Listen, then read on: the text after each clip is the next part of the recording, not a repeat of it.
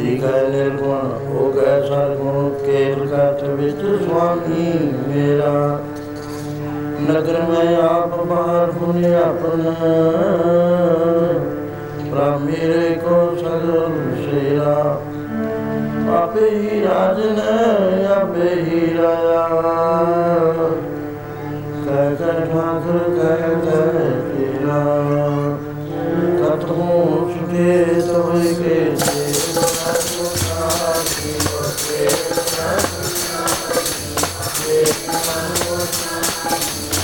Oh,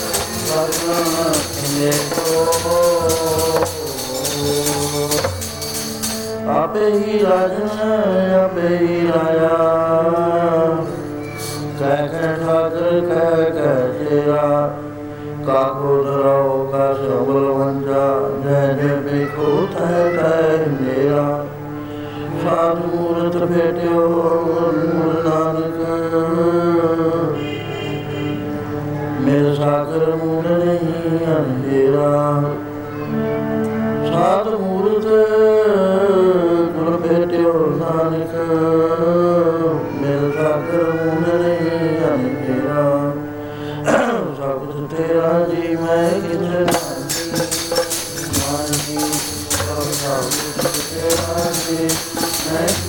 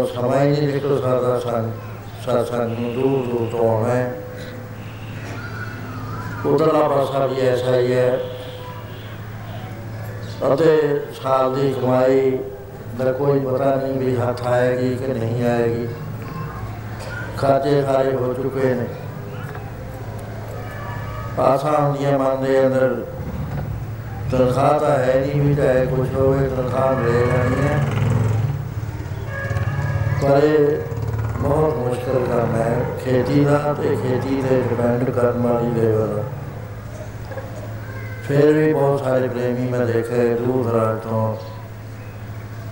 ਸਾਸਨ ਦੇ ਵਿੱਚ ਪਹੁੰਚੇ ਨੇ। ਸਮੇਂ ਦੀ ਸਵਾਲ ਕਰ ਰਹੇ ਨੇ। ਸਾਸਨ ਜੀ, ਸਮਾਂ ਕਿਸੇ ਦੀ ਲਿਹਾਜ਼ ਨਹੀਂ ਕਰਦਾ। ਬਹੁਤ ਤੇਜ਼ੀ ਦੇ ਨਾਲ ਲੱਗ ਰਿਹਾ। ਪਿੱਛੇ ਆਏ ਨੂੰ ਮੈਨੂੰ ਐ ਲੱਗਦਾ ਜਿਵੇਂ ਥੋੜੇ ਜਿਹੇ ਦਿਨ ਹੋਏ ਹੁੰਦੇ ਨੇ।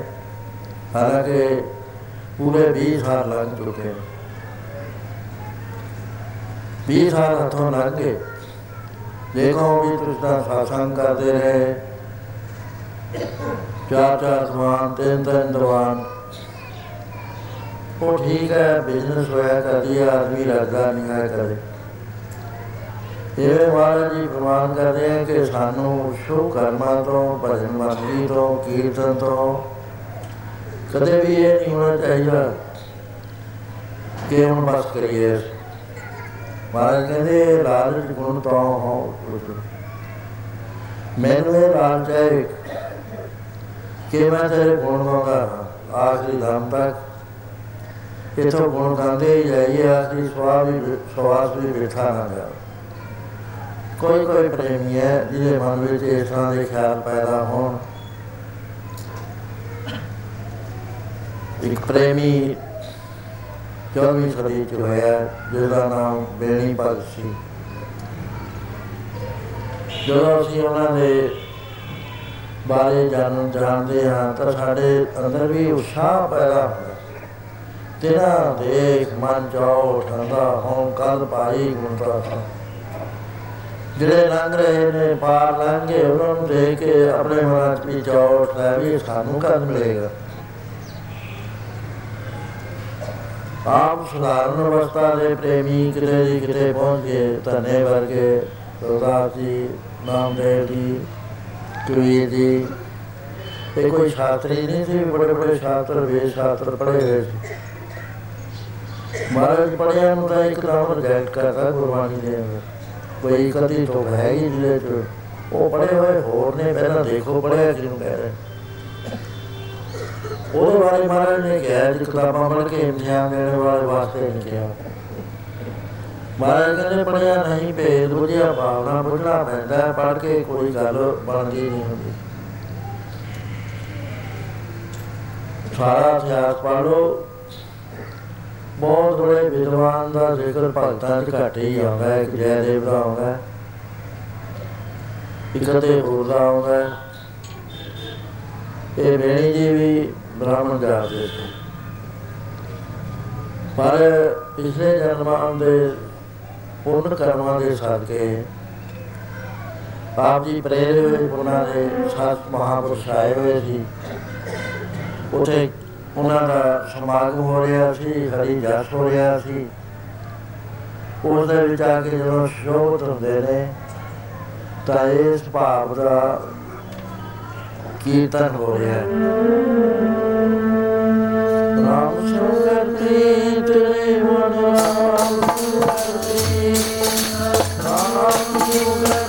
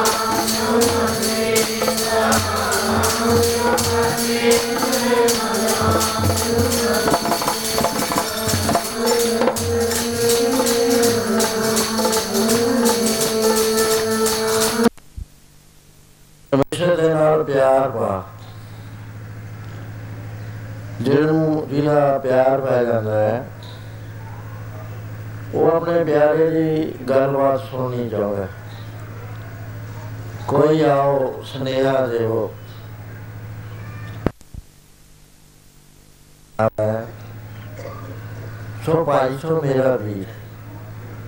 ਉਹਨੂੰ ਮੈਂ ਆਪਣਾ ਭਰਾ ਬਣਾਉਣ ਵਾਸਤੇ ਤਿਆਰ ਹਾਂ, ਕਿਉਂਕਿ ਮੇਰੇ ਪਿਆਰੇ ਦੀ ਗੱਲ ਕਰ ਰਿਹਾ ਸੋ ਜਦੋਂ ਪਰਮੇਸ਼ਰ ਦੇ ਨਾਲ ਪਿਆਰ ਹੈ, ਉਸ ਵੇਲੇ ਉਹਦੇ ਗੁਣ ਜਿਹੜੇ ਨੇ, ਉਹ ਸੁਣਨੇ ਬਹੁਤ ਅੱਛੇ ਲੱਗਦੇ ਨੇ। ਮਹਾਰਾਜ ਕਹਿੰਦੇ ਸਰਵਨ ਗੋਬਿੰਦ ਗੁਣ ਸੁਣੋ। ਹਰ ਗਾਉ ਰਸਨਾ ਗੀਤ ਹੈ ਬੜੋ ਕਨੀ ਸੁਣੀਏ ਗੁਰਾਂ ਦੀ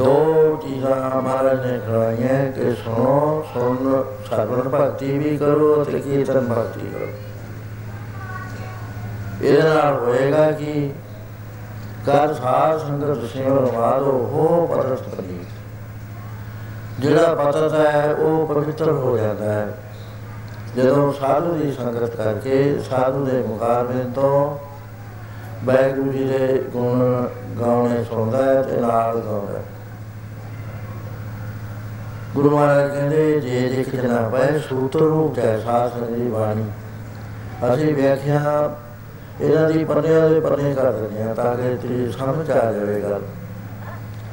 ਮਹਾਰਾਜ ਨੇ ਸਾਰੀ ਬਾਣੀ ਸੂਤਰ ਰੂਪ ਰੱਖੀ ਹੈ। ਜੇ ਗੁਰੂ ਗ੍ਰੰਥ ਸਾਹਿਬ ਦਾ ਕੋਈ ਕਰਨਾ ਚਾਹੇ, ਅਨੁਵਾਦ ਜਾਂ ਭਾਸ਼ ਲਿਖਣਾ ਚਾਹੇ, ਘੱਟੇ ਘੱਟ 100 ਜਨ ਲੈ ਕੇ ਸ਼ਾਇਦ ਨੇੜੇ ਤੇੜੇ ਜਾ ਰਹੇ ਤਾਂ ਜਾ ਰਹੇ, ਲਿਖਿਆ ਨਹੀਂ ਜਾ ਸਕਦਾ। ਵੀ ਕੋਈ ਟੋਕੇ ਨਹੀਂ ਗੰਭੀਰ ਹੈ। ਆਪਣਾ ਤਿੰਨ ਕਾਮਾਂ ਆ ਰਹੀਆਂ ਨੇ ਕਿ ਸਜਾਇਆ ਹੋਵੇ। ਇੱਕ ਲਾਈਨ ਦੇ ਉੱਤੇ 1000 ਪੇਜ ਦੀ ਕਿਤਾਬ ਲਿਖੀ ਗਈ ਕਿਵੇਂ ਸਜਾਇਆ ਹੋ ਸਕਦਾ? ਕਿ ਕੂੜਾ ਟਟਾ ਬਾਹਰ, ਉਹਦੇ ਉੱਤੇ ਤਿੰਨ ਜ਼ਬਾਨ ਲਗਾਤਾਰ 9 ਘੰਟੇ ਦੀ ਵਿਆਖਿਆ ਹੋਈ, ਉਹ ਵੀ ਇੱਕ ਪੁਸਤਕ ਬਣ ਗਈ। ਜੇ ਤੁਹਾਨੂੰ ਪੂਰੀ ਲਾਈਨ ਨੂੰ ਪੂਰਾ ਕਰੀਏ ਕਿ ਸੁਚਾਰਾ ਹੋਵੇ ਕਿ ਪੂਰਾ ਟੁੱਟੇ ਪਾਰ। ਤਾਂ 12 1300 ਪੇਜ ਦੇ ਇਹਦੀ ਵਿਆਖਿਆ ਹੈ 12 1300 ਪੇਜ। ਜਦੋਂ ਇੱਕ ਲਾਈਨ ਦੇ ਉੱਤੇ ਇਹਨਾਂ ਲਿਖਿਆ ਜਾ ਸਕਦਾ, ਫਿਰ 1430 ਬੰਨਾ ਕੋਈ ਛੋਟੀ ਚੀਜ਼ ਹੈ। ਬਹੁਤ ਵੱਡੀ ਵਿਆਖਿਆ ਦੀ ਮਹਤਾਜ ਹੈ ਗੁਰਬਾਣੀ। ਗੁਰਬਾਣੀ ਨੂੰ ਅਸੀਂ ਭੁਲਾ ਨਹੀਂ ਸਕੇ। ਰੋਣ ਬਹੁਤ ਹੈ ਸਾਡੇ ਗੁਰੂ ਨੇ ਵੀ ਮਰਨਾ ਕੁਝ ਨਹੀਂ ਹੈ, ਗੁਰੂ ਗੁਰੂ ਕਰਕੇ ਆਪ ਵਿੱਚ ਲੜਦਾ ਹੈ। ਤੁਹਾਰਾ ਕਹਿੰਦੇ ਕਰ ਸਾਧ ਸੰਗਤ ਸਾਧੂ ਦੀ ਸੰਗਤ ਕਰ ਦੂਸਰਾ ਕੰਮ ਕਹਿੰਦੇ ਨੇ ਸਿਮਰ ਮਾਰੋ ਵਾਹਿਗੁਰੂ ਨੂੰ ਯਾਦ ਰੱਖ। ਯਾਦ ਰੱਖ, ਸਦਾ ਯਾਦ ਰੱਖ। 24 ਘੰਟੇ ਯਾਦ ਰੱਖ। ਰਾਉਂਡ ਦਾ ਕਲੌਕ ਯਾਦ ਰੱਖ। 24 ਘੰਟੇ ਤੋਂ ਬਾਅਦ ਫਿਰ ਉਹੀ ਚੱਲ ਪੈਂਦਾ ਟਾਈਮ ਉਹੀ ਫੇਰ ਚੱਲ ਪੈਂਦਾ। ਕਦੇ ਸਦਾ ਯਾਦ ਰੱਖ। ਹੋਏਗਾ ਕਿ ਉਹ ਪਰਤ ਬਣੀ ਕਰੋੜਾਂ ਜਨਮਾਂ ਦੇ ਪਾਪ ਜਿਹੜੇ ਲਗੇ ਹੋਏ ਨੇ, ਜਨਮ ਜਨਮ ਕੀ ਸਮਾਨ ਕੋ ਵਾਲਾ ਕੀ ਕਾਲਾ ਹੋਇਆ ਸਿਆ। ਖਾਲੀ ਤੋਤੀ ਉਜਲ ਨਾ ਹੋਵੇ ਜੇ ਸੌ ਤੋਂ ਬਣ ਬੇਣੀ ਨੇ ਕਹਾ, ਇਹ ਜੇ ਪਾਪ ਦੇ ਬਚਨ ਮਹਾਪੁਰਸ਼ਾਂ ਦੇ ਬੁਖਾਰ ਦੇ ਤੋਂ ਸੋਏ ਉਹ ਕੋਈ ਆਮ ਸਰੋਤਾ ਨਹੀਂ ਸੀ। ਪਿਛਲੇ ਪੁਰਨ ਕਰਮਾਂ ਦਾ ਬਹੁਤ ਜ਼ਬਰਦਸਤ ਬਾਲ ਸੀ। ਇੱਕ ਇੱਕ ਅੱਖਰ ਸੁਣ ਕੇ ਨਾਲ ਦੀ ਨਾਲ ਫੈਸਲਾ ਕਰਦਾ ਤੁਰਿਆ ਜਾਂਦਾ।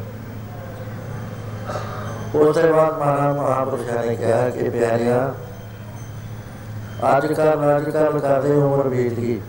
ਬਹੁਤ ਸਾਰੇ ਪ੍ਰੇਮੀਆਂ ਦੇ ਸੰਸਕਾਰ ਨੇ ਪਰਵਲ ਹੁੰਦੇ ਨੇ ਕਿ ਉਹਨਾਂ ਦਾ ਜੀ ਕਰਦਾ ਹੁੰਦਾ ਹੈ ਕਿ ਅਸੀਂ ਅਖੰਡ ਸਿਮਰਨ ਕਰੀਏ।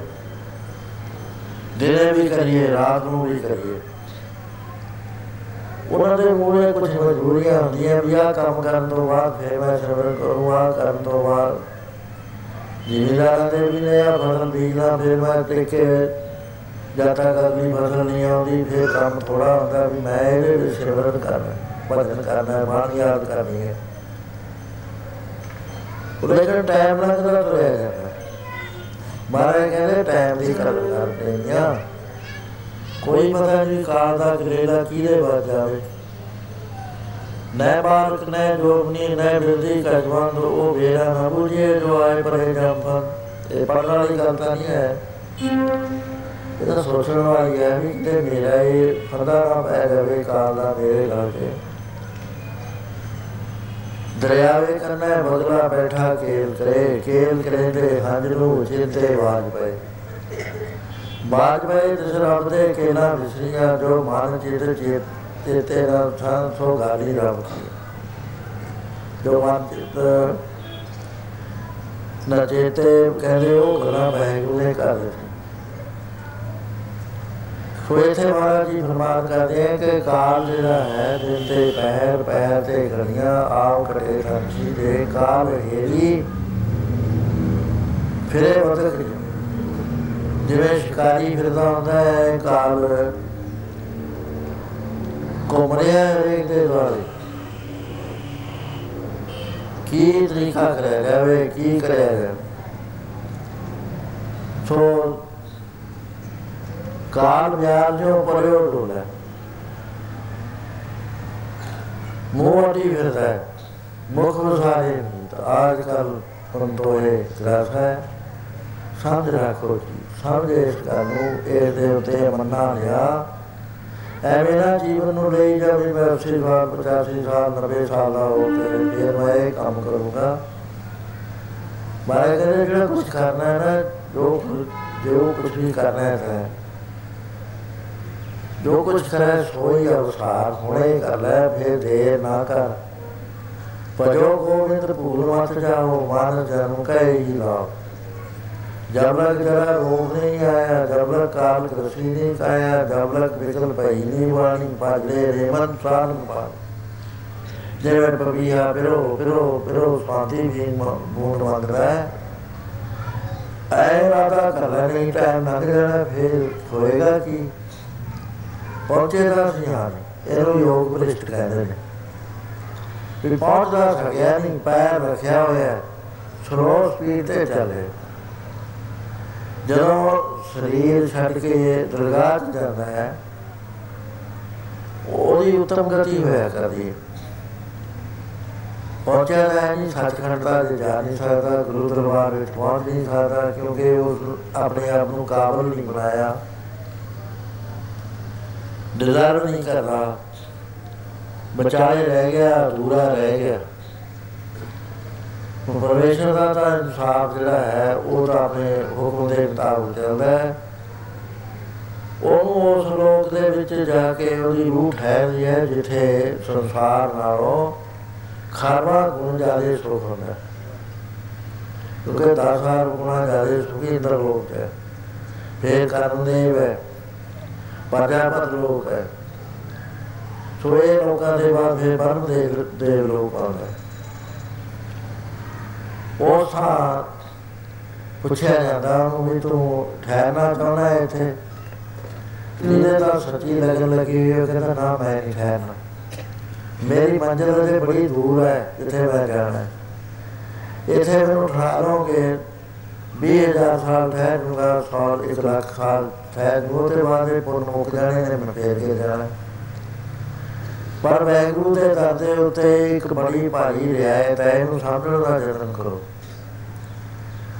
ਜਿਹੜੇ ਪੁਰਸ਼ ਪੁੰਨ ਕਰਨ ਤੋਂ ਬਾਅਦ ਉਹਦਾ ਬਦਲਾ ਚਾਹੁੰਦੇ ਸਰੀਰ ਛੱਡਦੇ ਨੇ, ਉਹਨਾਂ ਦੇ ਪੁੰਨਾਂ ਦੀ ਸ਼ਕਤੀ ਦੇ ਮੁਤਾਬਕ ਉਹਨੂੰ ਅਗਲੇ ਲੋਕਾਂ ਦੇ ਵਿੱਚ ਥਾਂ ਮਿਲਦਾ ਹੈ। ਗਰਭ ਲੋਕ, ਦੇਵ ਗਰਭ ਇਸ ਤਰ੍ਹਾਂ ਅੱਗੇ ਅੱਗੇ ਪਿਤਰ ਲੋਕ ਹੈ, ਸਵਰਗ ਲੋਕ ਹੈ, ਇੰਦਰ ਲੋਕ ਹੈ, ਕਰਮਦੇਵ ਲੋਕ ਹੈ ਪ੍ਰਜਾਪਤ ਲੋਕ ਹੈ, ਅਜਾਨ ਦੇਵ ਲੋਕ ਹੈ, ਫਿਰ ਬਰਮ ਲੋਕ ਹੈ। ਉਹਨਾਂ ਦੇ ਪੁੰਨਾਂ ਦੇ ਹਿਸਾਬ ਉਥੇ ਵਿਚਾਰ ਦਿੱਤਾ ਜਾਂਦਾ ਵੀ ਇਹਦੇ ਇੰਨੇ ਪੁੰਨ ਨੇ, ਇਹਨੂੰ ਉਥੇ ਸੈੱਟ ਕਰ ਦੋ। ਉਹਦੇ ਗਲ ਵਿੱਚ ਇੱਕ ਬਹੁਤ ਹੀ ਸੁਗੰਧ ਫੁੱਲਾਂ ਦਾ ਹਾਰ ਪਾਇਆ ਜਾਂਦਾ ਹੈ। ਜਿਸ ਨੂੰ ਉਹ ਸੰਭਾਲ ਕੇ ਰੱਖਦਾ ਹੈ ਤੇ ਸਾਹਮਣੇ ਐਸੇ ਥਾਂ ਰੱਖਦਾ ਹੈ ਜਿੱਥੇ ਹਰ ਵੇਲੇ ਨਜ਼ਰ ਪਈ ਰਹੇ। ਉਹ ਜਦੋਂ ਇੱਕ ਸਾਲ ਪੂਰਾ ਹੁੰਦਾ ਹੈ ਤਾਂ ਉਹਦਾ ਇੱਕ ਫਲ, ਫੁੱਲ ਸੁੱਕ ਜਾਂਦਾ ਹੈ। ਅਫਸੋਸ ਹੁੰਦਾ ਹੈ, ਇੱਥੇ ਤਾਂ ਕਹਿੰਦੇ ਹੈਪੀ ਬਰਥਡੇ ਹੈਪੀ ਬਰਥਡੇ ਐਦਾ ਉਲਟਾ ਹਿਸਾਬ ਨਹੀਂ ਹੈ ਉੱਥੇ। ਹੈਪੀ ਬਰਥਡੇ ਕਹਦਾ ਇੱਕ ਸਾਲ ਦਾ ਗਵਾਲਿਆ ਆਪਣੀ ਉਮਰ ਦਾ। ਪੱਲੇ ਕੁਝ ਬਣਿਆ ਹੀ ਨਹੀਂ ਹੈ। ਐਵੇਂ ਬੱਤੀਆਂ ਜਗਾ ਲੀਆਂ ਕੇਕ ਕੱਟ ਲਈ, ਹੈਪੀ ਬਰਥਡੇ, ਹੈਪੀ ਇਧਰ ਮੈਨੂੰ ਵੀ ਕਰੀ ਜਾਂਦੇ ਨੇ ਤੋਨੇ ਪੁਨਰਾਂ ਜੋ ਬੀਜਦੇ ਸਭ ਧਰਮ ਰਾਏ ਕੇ ਜਾਏ ਪੁਰਨ ਦੇ ਦਾਨ ਵਿਜਣ ਤੋਂ ਬਾਅਦ ਉਸ ਦਾ ਰਵਾਰ ਲੈਣ ਵਾਲੇ ਧਰਮਰਾਜ ਜੀ ਦੇ ਮੰਡਲ ਚ ਜਾਂਦੇ ਨੇ ਜਿੱਥੇ 11 12 ਸਵਰਗ ਲੋਕਾਂ ਦੀ ਵੰਡ ਹੋਈ ਹੋਈ ਹੈ। ਇੱਕ ਤੋਂ ਇੱਕ ਉੱਪਰ ਹੈ। ਜਿਹੜੇ ਭਜਨ ਕਰਨ ਵਿੱਚ ਅਧੂਰੇ ਰਹਿ ਜਾਂਦੇ ਨੇ, ਜ਼ਿੰਦਗੀ ਦੇ ਵਿੱਚ ਕੋਈ ਐਸਾ ਕਰਮ ਨਹੀਂ ਕਰਿਆ ਜਿਹਦਾ ਬਦਲਾ ਦੇਣਾ ਕੈਸਾ ਮੰਡਲ ਹੈ, ਜਿਹਨੂੰ ਕਰਮਾਂ ਦਾ ਖੇਤ ਕਹਿੰਦੇ ਨੇ, ਜਿੱਥੇ ਕਰਮ ਬੀਜੇ ਜਾਂਦੇ ਨੇ। ਹੋਰ ਜਿਹੜੀਆਂ ਚੀਜ਼ਾਂ ਨੇ, ਉਹ ਉਥੇ ਬੀਜਿਆ ਨਹੀਂ ਜਾਂਦਾ, ਉਥੇ ਭੋਗਿਆ ਜਾਂਦਾ। ਉਥੇ ਪੁੰਨ ਦਾ ਪਾਪ ਵੱਧ ਸਕਦੇ ਨੇ, ਨਾ ਪੁੰਨ ਵੱਧ ਸਕਦੇ ਨੇ, ਉਹ ਘਟਦੇ ਨੇ, ਉਹਨਾਂ ਥਾਵਾਂ ਦੇ ਉੱਤੇ, ਕਿਉਂਕਿ ਭੋਗੀਆਂ ਦਾ ਕਰੀ ਜਾਂਦੇ ਨੇ ਆ ਧਰਤੀ ਹੈ ਜਿੱਥੇ ਆਦਮੀ ਜਿੰਨਾ ਜੀ ਚਾਹੇ ਪੀ ਲਵੇ। ਇਹ ਕਰਮ ਭੂਮੀ ਹੈ। ਸੋ ਇੱਥੇ ਉਹ ਕਹਿੰਦਾ ਵੀ ਮੈਂ ਅਧੂਰਾ ਰਹਿ ਗਿਆ, ਮੈਂ ਨਹੀਂ ਇੱਥੇ ਰਹਿਣਾ ਸਵਰਗ ਲੋਕ ਮੇਰੀ ਮੰਜ਼ਿਲ ਹੋਰ ਹੈ, ਮੈਂ ਤਾਂ ਉਸ ਲੋਕ ਚ ਜਾਣਾ ਜਿਸ ਨੂੰ ਬੇਗਮਪੁਰਾ ਸ਼ਹਿਰ ਕਹਿੰਦੇ ਜਿੱਥੇ ਦੁੱਖ ਦਾ ਕੋਈ ਨਾਮ ਨਿਸ਼ਾਨ ਨਹੀਂ ਹੈ ਉੱਚਾ ਨੀਵਾਂ ਜਿੱਤਾ ਹੈ ਹੀ ਨਹੀਂ। ਸਦਾ ਹੀ ਖੁਸ਼ੀਆਂ ਹੀ ਖੁਸ਼ੀਆਂ, ਜਿੱਥੇ ਜਾ ਕੇ ਫੇਰ ਥੱਲੇ ਨਹੀਂ ਗਿਰਨਾ ਹੁੰਦਾ। ਸਵਰਗ ਲੋਕਾਂ ਨੂੰ ਮਹਾਰਾਜ ਨੇ ਇਸੇ ਕਰਕੇ ਇਹਦਾ ਦੋਸ਼ ਹੈ ਉਹਦੇ ਵਿੱਚ, ਵੀ ਬੈਕੁੰਠ ਧਾਮ ਤੋਂ ਵੀ ਥੱਲੇ ਗਿਰਨਾ ਪੈਂਦਾ ਹੈ। ਸਭ ਤੋਂ ਉੱਚਾ ਜਿਹੜਾ ਲੋਕ ਹੈ। ਇੱਕ ਸਿਰਫ ਸੱਚਖੰਡ ਹੈ, ਜਿੱਥੋਂ ਗਿਰਨਾ ਨਹੀਂ ਪੈਂਦਾ, ਉਹ ਆਪਣੀ ਮਰਜ਼ੀ ਨਾਲ ਸੰਸਾਰ ਦੀ ਹਾਲਤ ਦੇ ਕੇ ਸੰਸਾਰ ਦੇ ਉਧਾਰ ਵਾਸਤੇ ਆਇਆ ਕਰਦਾ ਹੈ। ਜਦੋਂ ਕੰਮ ਪੂਰਾ ਹੋ ਗਿਆ ਆਪਣਾ ਮਿਸ਼ਨ ਲੈ ਕੇ ਆਇਆ, ਉਸੇ ਵੇਲੇ ਚਲਾ ਜਾਓ, ਚਾਹੇ ਜਵਾਨ ਹੋਵੇ, ਚਾਹੇ ਬੁੱਢਾ ਹੋਵੇ, ਚਾਹੇ ਬੱਚਾ ਹੋਵੇ। ਉਹ ਫਿਰ ਫੇਰ ਨਹੀਂ ਰਿਹਾ ਕਰਦਾ, ਆਪਣਾ ਮਿਸ਼ਨ ਪੂਰਾ ਕਰਿਆ, ਉਹਦੇ ਬਾਅਦ ਉਹ ਚਲਾ ਜਾਂਦਾ ਉਹ ਜਿਹੜੀ ਉਥੋਂ ਕੀ ਕਹਿੰਦਾ ਹੈਗਾ ਵੀ ਤੇਰਾ ਖਤਮ ਹੋ ਗਿਆ ਤੇ ਤੂੰ ਹੁਣ ਚੱਲ ਥੱਲੇ। ਛੋਟੇ ਜਿਹੇ ਬਰਨ ਲੋਕ ਜਿਹੜੇ ਜਾਂਦੇ ਨੇ ਭਜਨ ਕਰਨ ਵਾਲੇ, ਉਹ ਠਹਿਰਦੇ ਨਹੀਂ ਉੱਥੇ। ਜੇ ਠਹਿਰ ਜਾਵੇ ਤਾਂ ਜਦ ਤੱਕ ਪਰਲੋ ਨਹੀਂ ਆਉਂਦੇ, ਉੱਥੇ ਠਹਿਰਨਾ ਪੈਂਦਾ ਹੈ। ਉਹਦੇ ਬਾਅਦ ਉਹਦਾ ਗੁਰੂ ਉਸ ਨੂੰ ਗਿਆਨ ਦੇ ਕੇ ਕੱਢ ਲੈ। ਕਰੋੜਾਂ ਅਰਬਾਂ ਖਰਬਾਂ ਸਾਲਾਂ ਦਾ ਵਿਛੋੜਾ ਪਿਆ ਹੈ ਪਰ। ਇਸ ਕਰਕੇ ਜਿਹੜੇ ਅਧੂਰੇ ਨੇ, ਉਹ ਹੇਠਾਂ ਆ ਜਾਂਦੇ ਨੇ। ਤੇ ਉਹਨਾਂ ਦਾ ਜਿਹੜਾ ਜਿਗਿਆਸਾ ਹੈ, ਬਚਪਨ ਤੋਂ ਸ਼ੁਰੂ ਹੋ ਜਾਂਦੀ ਹੈ ਇਹ ਬੇਣੀ ਦੀ ਜੋ ਜਿਗਿਆਸਾ ਸੀ, ਉਹ ਬਚਪਨ ਤੋਂ ਹੀ ਸ਼ੁਰੂ ਹੋ ਗਈ, ਛੋਟੀ ਉਮਰ ਤੋਂ ਮਹਾਂਪੁਰਸ਼ਾਂ ਨੇ ਜਿਸ ਵਕਤ ਇਹ ਵਚਨ ਕਿਹਾ ਬੜੋ ਪਿਆਰ ਨਾਲ ਤੇਰੇ ਕਾਰਨੇ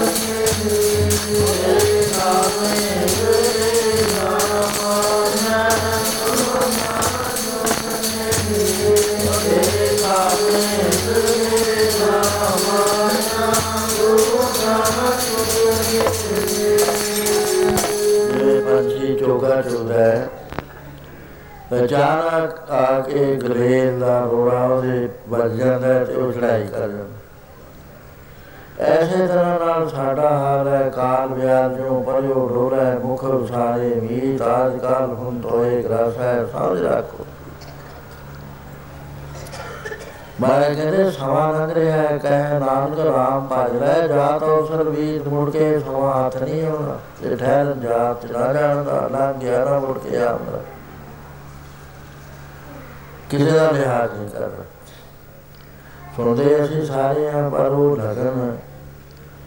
ਜਿਹੜੀ ਬੇਣੀ ਭਗਤੀ ਵਿੱਚ ਸੀ, ਉਹ ਅਸੀਂ ਸੋਚੇ ਨਹੀਂ ਸਕਦਾ ਵੀ ਕਿੰਨੀ ਉੱਚੀ ਲਗਨ ਸੀ। ਸਮਰਾਟ ਮਹਾਂਪੁਰਸ਼ ਦੇ ਬੁਖਾਰ ਦੇ ਤੋਂ ਵਜਨ ਨੂੰ ਚਾਲੇ ਜਾ ਰਹੇ ਸੀ। ਮਹਾਰਾਜ ਕਹਿੰਦੇ, ਜੋ ਸਮਰਾਟ ਹੁੰਦਾ ਹੈ ਨਾ, ਉਹਦੇ ਵਚਨ ਅਮੋਗ ਬਾਣ ਹੋਇਆ ਕਰਦੇ ਨੇ। ਇੱਕ ਤਾਂ ਬਾਣ ਹੁੰਦੇ ਨੇ, ਜਿਹੜੇ ਕੁਮਾਨ ਤੇ ਚੜ ਕੇ ਚੱਲਦੇ ਆ। ਇੱਕ ਅਸਰ ਹੁੰਦੇ ਨੇ, ਜੋ ਮੰਤਰ ਬਲ ਦੇ ਨਾਲ ਸਿੱਧ ਕੀਤੇ ਹੁੰਦੇ ਨੇ। ਉਹਨਾਂ ਦਾ ਨਿਸ਼ਾਨਾ ਕਦੇ ਨਹੀਂ ਚੁੱਕਿਆ ਕਰਦਾ। ਆਪਣੇ ਟਾਰਗੇਟ ਨੂੰ ਆਪਣੇ ਆਪੇ ਭਾਲ ਲੈਂਦਾ ਕਿੰਨਾ ਹੀ ਚੁੱਕਲੇ ਕਿਤੇ ਚਲੇ ਗਏ, ਉਹਨੇ ਉਹਨੂੰ ਜਾ ਕੇ ਮਾਰਨਾ ਹੀ ਮਾਰਨਾ। ਸੋ ਜਿਹੜੇ ਰਿਲੇਸ਼ਨ ਨਾਲ ਜੁੜੇ ਹੋਏ ਮਹਾਪੁਰਸ਼ ਨੇ, ਸਮਰੱਥ ਮਹਾਪੁਰਸ਼, ਉਹਨਾਂ ਦੇ ਜਿਹੜੇ ਬਚਨ ਨੇ, ਸਹਿ- ਸਹਿਜ ਨਾਲ ਕੀਤੇ ਹੋਏ, ਸੂਤਰ ਰੂਪ ਚ ਕੀਤੇ ਹੋਏ ਮੋਹ ਮਾਨ ਹੋਇਆ ਕਰਦੇ ਨੇ ਤੇ ਆਦਮੀ ਦਾ ਹਿਰਦਾ ਬੰਦ ਕਬੀਰ ਸਾਹਿਬ ਭਜਨ ਬਹੁਤ ਕਰਦੇ ਸੀ। ਬਚਪਨ ਤੋਂ ਹੀ। ਗਿਆਨ ਵੀ ਸੀਗਾ ਉਹਨਾਂ ਨੂੰ।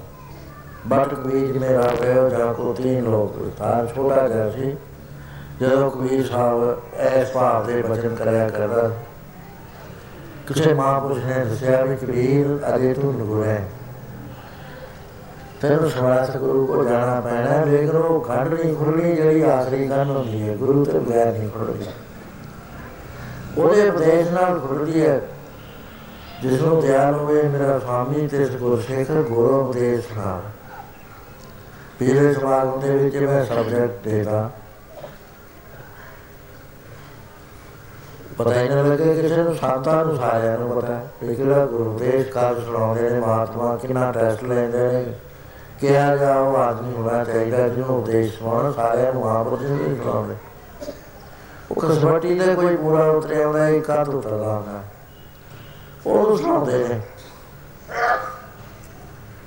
ਸੋ ਇਸ ਤਰ੍ਹਾਂ ਦੇ ਨਾਲ ਜ- ਜਿਸਕਾ ਅੰਤਰ ਬਸੇ ਨਿਰੰਕਾਰ ਤਿਸਕੀ ਸੀਖ ਤਾ ਸੰਸਾਰ ਰਾਮਨਾਥ ਜੀ ਨੂੰ ਗੁਰੂ ਧਾਰਨ ਕਰਨ ਦਾ ਇਰਾਦਾ ਬਣਾ ਲਿਆ। ਪਰ ਸੰਜੋਗ ਨਹੀਂ ਸੀ ਬਣਦਾ ਕਿਸੇ ਤਰੀਕੇ ਨਾਲ ਆਪ ਉਹਨਾਂ ਦੇ ਇਸ਼ਨਾਨ ਕਰਨ ਤੋਂ ਪਹਿਲਾਂ ਉੱਥੇ ਜਾ ਕੇ ਪੈ ਜਾਂਦੇ ਨੇ ਜਦੋਂ ਰਾਮਨਾਥ ਜੀ ਆਏ ਮੇਰੀ ਰਾਤੀ ਠੇਡਾ ਲੱਗਿਆ ਉਸ ਪੌੜ ਦੇ ਉੱਤੇ ਜਿੱਥੇ ਬੈਠ ਕੇ ਇਸ਼ਨਾਨ ਕਰਿਆ ਕਰਦੇ ਉਹਨਾਂ ਨੇ ਕਿਹਾ ਹੈ ਬੜੇ ਜ਼ੋਰ ਦਾ ਠੇਡਾ ਲੱਗਿਆ। ਪੀਰ ਹੋਈ ਹੋਣੀ ਆ, ਉਸ ਵੇਲੇ ਝੁਕੇ ਝੁਕੇ ਮੋਢੇ ਤੋਂ ਫੜ ਕੇ ਇੱਕੋ ਅੱਖਰ ਕਿਹਾ ਹੈ ਉਠ ਰਾਮ ਕੇ, ਕਉ ਰਾਮ? ਇੱਕੋ ਅੱਖਰ ਹੋਇਆ ਨਾ। ਇੱਕੋ ਵਾਰੀ ਰਾਮ ਕੇ। ਉਹ ਕਹਿੰਦੇ ਜਦੋਂ ਰਾਮ ਕਿਹਾ ਨਾ, ਮੇਰੀ ਹਾਲਤ ਇਸ ਤਰ੍ਹਾਂ ਹੋ ਗਈ। ਪੁਰਾਣੇ ਤੇਰੇ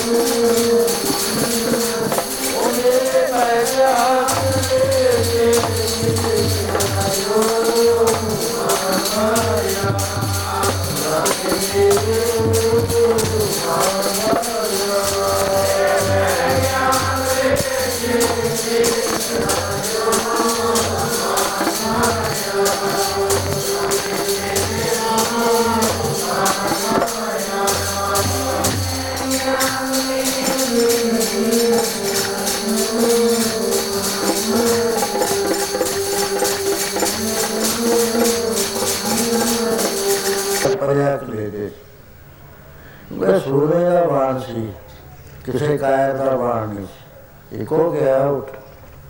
ਉੱਠ ਰਾਮ ਕੇ ਕਹੋ ਰਾਮ? ਐਨੀਓ ਗੱਲ ਕਹੀ ਹੈ ਬਾਣ ਲੱਗਿਆ। ਹਿਰਦੇ ਨੂੰ ਬਿੰਦ ਕੇ ਰਹਿ ਗਿਆ ਨਾਨ ਸਟਾਪ ਰਾਮ ਚੱਲ ਪਿਆ। ਐਨਾ ਚੱਲ ਪਿਆ ਕਿ ਉਹਨਾਂ ਨੂੰ ਜਿਹੜੀ ਆਪਣੀ ਕਿਰਤ ਕਰਦੇ ਸੀ, ਉਹਦੇ ਨਾਲ ਵੀ ਕੁਝ ਦੁਆਇਕ ਹੋ ਗਈ। ਕਹਿਣ ਲੱਗੇ, ਜਬ ਲਗ ਤਾਕਾ ਬਾਹੋ ਵੇਹੀ, ਤਬ ਲਗ ਵਿਸਰੈ ਰਾਮ ਸਨੇ ਉਹ ਕਹਿੰਦਾ ਨਾਲ ਦੇ ਵਿੱਚ ਤਾਕਾ ਪਾਈ ਹੈ ਉਹ ਗਲੀ ਹੁੰਦੀ ਹੈ ਉਹ ਕੱਚਾ ਤਾਕਾ ਹੁੰਦਾ ਹੈ ਬਲ ਬਲ ਦੇ ਕੇ ਛੇਤੀ ਪਾਉਣਾ ਹੁੰਦਾ ਹੈ ਉਹ ਇੱਕਦਮ ਸਾਹ ਚ ਰਹੀ ਇਸ ਤਰ੍ਹਾਂ। ਉਹਦਾ ਤਾਕਾ ਬਾਹਰ ਆ ਜਾਂਦਾ, ਇੱਕ ਸਾਹ ਹੀ ਹੋਇਆ ਨਾ, ਅੰਦਰ ਨੂੰ ਜਾਣ ਵਾਲਾ ਸਾਹ ਫਾਲਤੂ ਗਿਆ। ਕੋਈ ਵੀ ਬਰਦਾਸ਼ਤ ਨਹੀਂ ਸੀ ਕਰਦੇ ਵੀ ਮੇਰਾ ਇੱਕ ਸਵਾਸ ਵੀ ਜਾਵੇ। ਕਿਉਂ? ਮੁੜ ਕੇ ਸਵਾਸ ਨੇ ਤਾਂ ਆਉਣਾ ਹੀ ਨਹੀਂ। ਉਹ ਤਾਂ ਤਨ ਮੰਤਰ ਨੇ ਭਾਗ ਚੜੇ ਜਾਂ ਸੰਤ ਤੁਮਾਰੇ ਜਿਨ ਕਾ ਤਾ ਹਰ ਨਾਮਾ ਪਰਵਾਨ ਗਣੀ ਸਹੀ ਆਏ ਸਰਬ ਤਿਨਾ ਕੇ ਕੰਮ। ਉਹ ਪਰ ਮਹਾ ਮਹਾਰਾਜੇ ਨੇ, ਰਾਜਿਆਂ ਦੇ ਰਾਜੇ।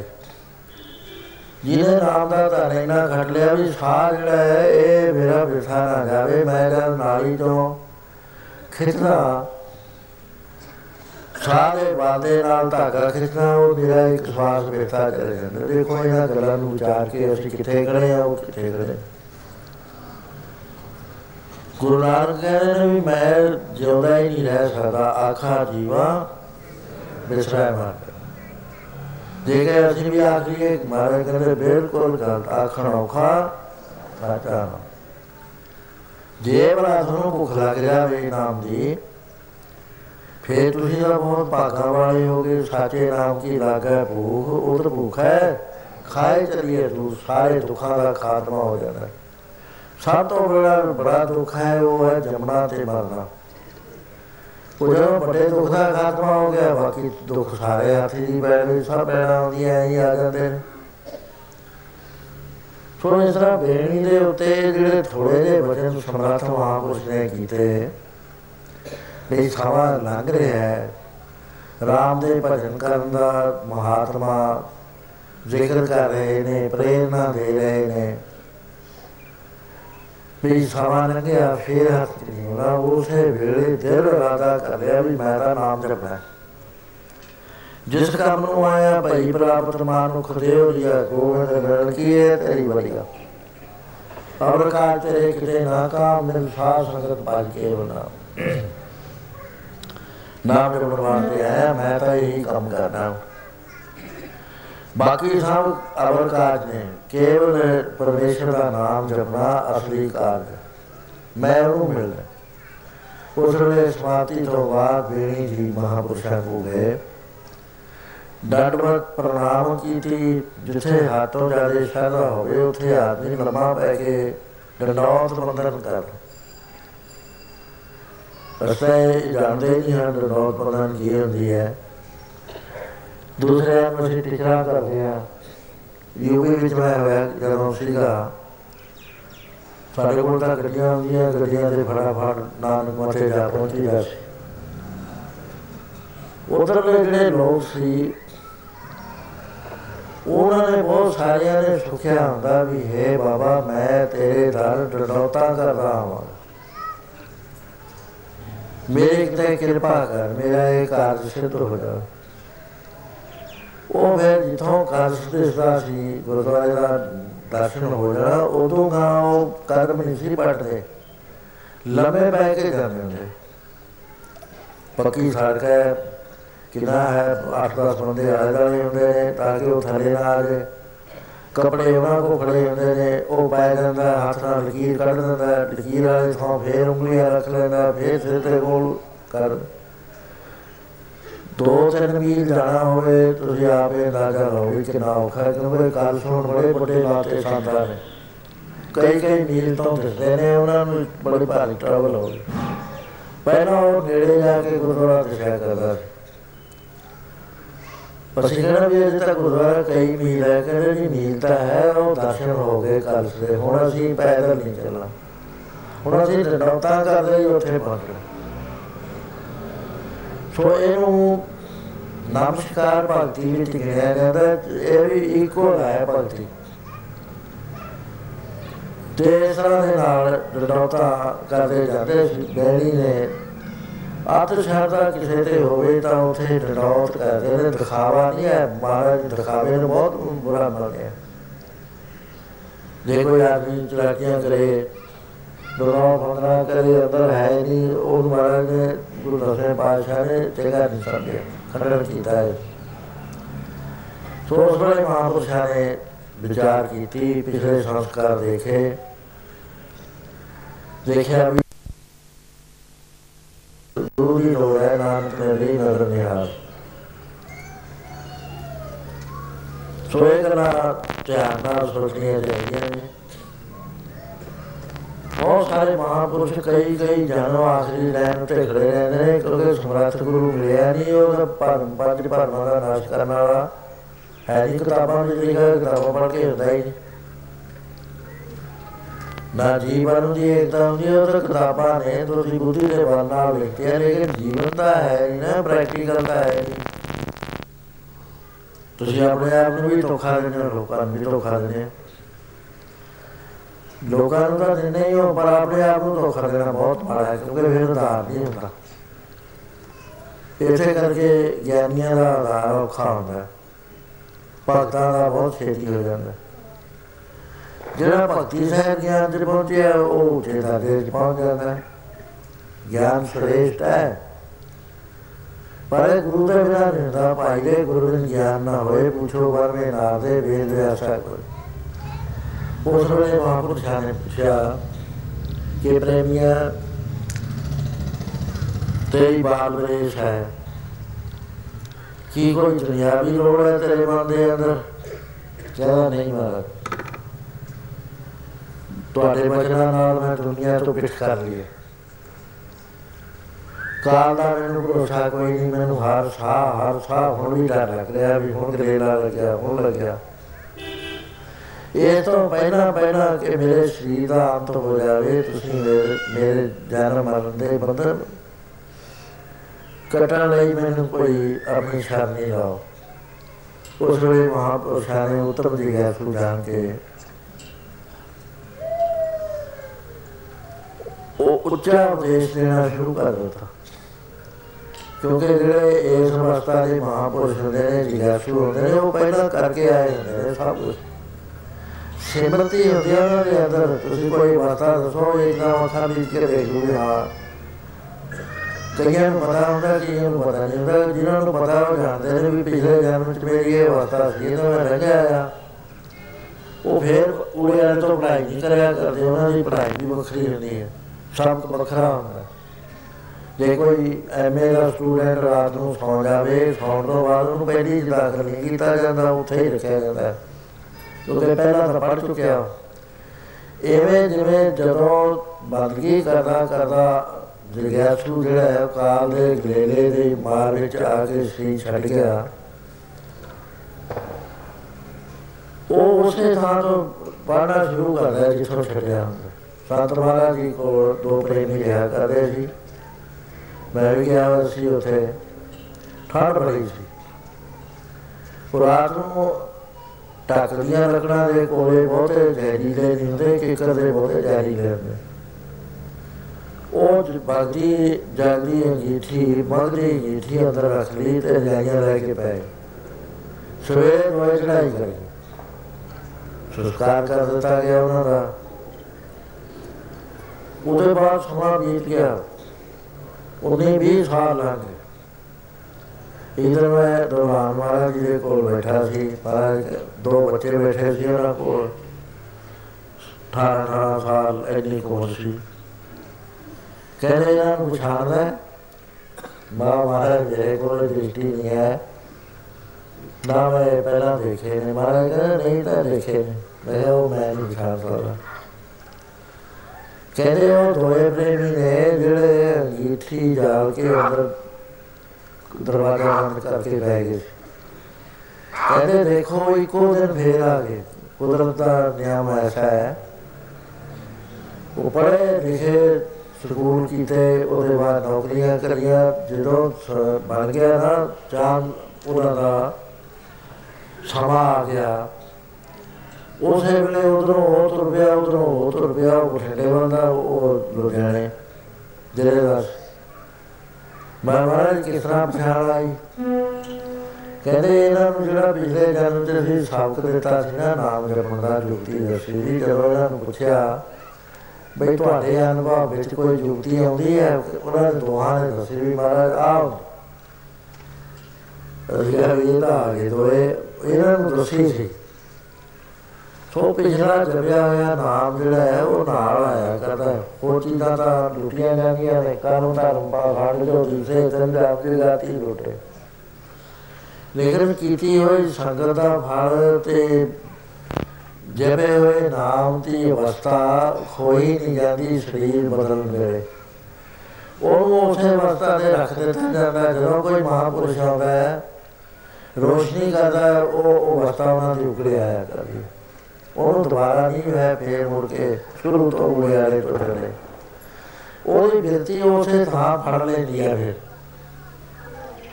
ਜੇ ਗਿਆਨ ਦਾ ਅਧਿਕਾਰੀ ਹੈ ਗਿਆਨ ਫੜ ਲੇਗਾ ਜੇ ਉੱਚੀ ਮੰਜ਼ਿਲ ਦੇ ਨਾਮ ਦਾ ਅਧਿਕਾਰੀ ਹੈ ਉਸੇ ਦੇ ਵਿੱਚ ਜਾ ਕੇ ਸੁਰਤੀ ਲੱਗ ਜਾਏਗੀ ਉਹ ਹੈਗਾ ਦੀ ਸੁਰਤੀ ਉਤਰ ਇਹ ਨਿਸ਼ਾਨੀ ਹੋਇਆ ਕਰਦੀ ਸੋ ਇਸ ਤਰ੍ਹਾਂ ਉੱਤਰ ਅਧਿਕਾਰੀ ਜਿਹੜਾ ਹੁੰਦਾ ਮਾਤਮਾ ਪਛਾਣ ਜਾਂਦਾ ਵੀ ਇਹ ਤਾਂ ਆਸੀ ਲੈਣ ਤੇ ਖੜਾ। ਉਸ ਵੇਲੇ ਮਹਾਤਮਾ ਨੇ ਕਿਹਾ, ਕਹਿਣ ਲੱਗੇ ਬੇਣੀ ਬੜੇ ਤੇਰੇ ਉਤਮ ਭਾਗ ਨੇ। ਪਿਛਲੇ ਜਨਮਾਂ ਦੇ ਸੰਸਕਾਰ ਤੇਰੇ ਨਾਲ ਨੇ। ਪੁੰਨ ਕਰਮ ਤੇਰੇ ਪੂਰੀ ਤਰ੍ਹਾਂ ਜਾਗ ਚੁੱਕੇ ਨੇ।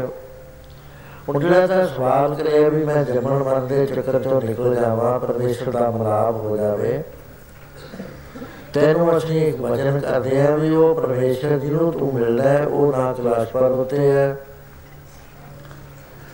ਨਾ ਉਹ ਕਿਸੇ ਹੋਰ ਸਥਾਨ ਤੇ ਹੈ, ਨਾ ਕਾਬੇ ਵਿੱਚ ਹੈ, ਨਾ ਕਿਸੇ ਮੱਠ ਵਿੱਚ ਹੈ, ਨਾ ਕਿਸੇ ਗੁਰਦੁਆਰੇ 'ਚ ਬੈਠਾ ਹੈ। ਉਹ ਸਰਵ ਰਮਿਆ ਹੋਇਆ ਪਰਮੇਸ਼ਰ ਹੈ, ਤੇਰੇ ਅੰਦਰ ਵੀ ਹੈ, ਤੇਰੇ ਬਾਹਰ ਵੀ ਹੈ। ਕੋਈ ਥਾਂ ਐਸਾ ਨਹੀਂ ਜਿੱਥੇ ਉਹ ਨਾ ਹੋਵੇ, ਐ ਬੜੋ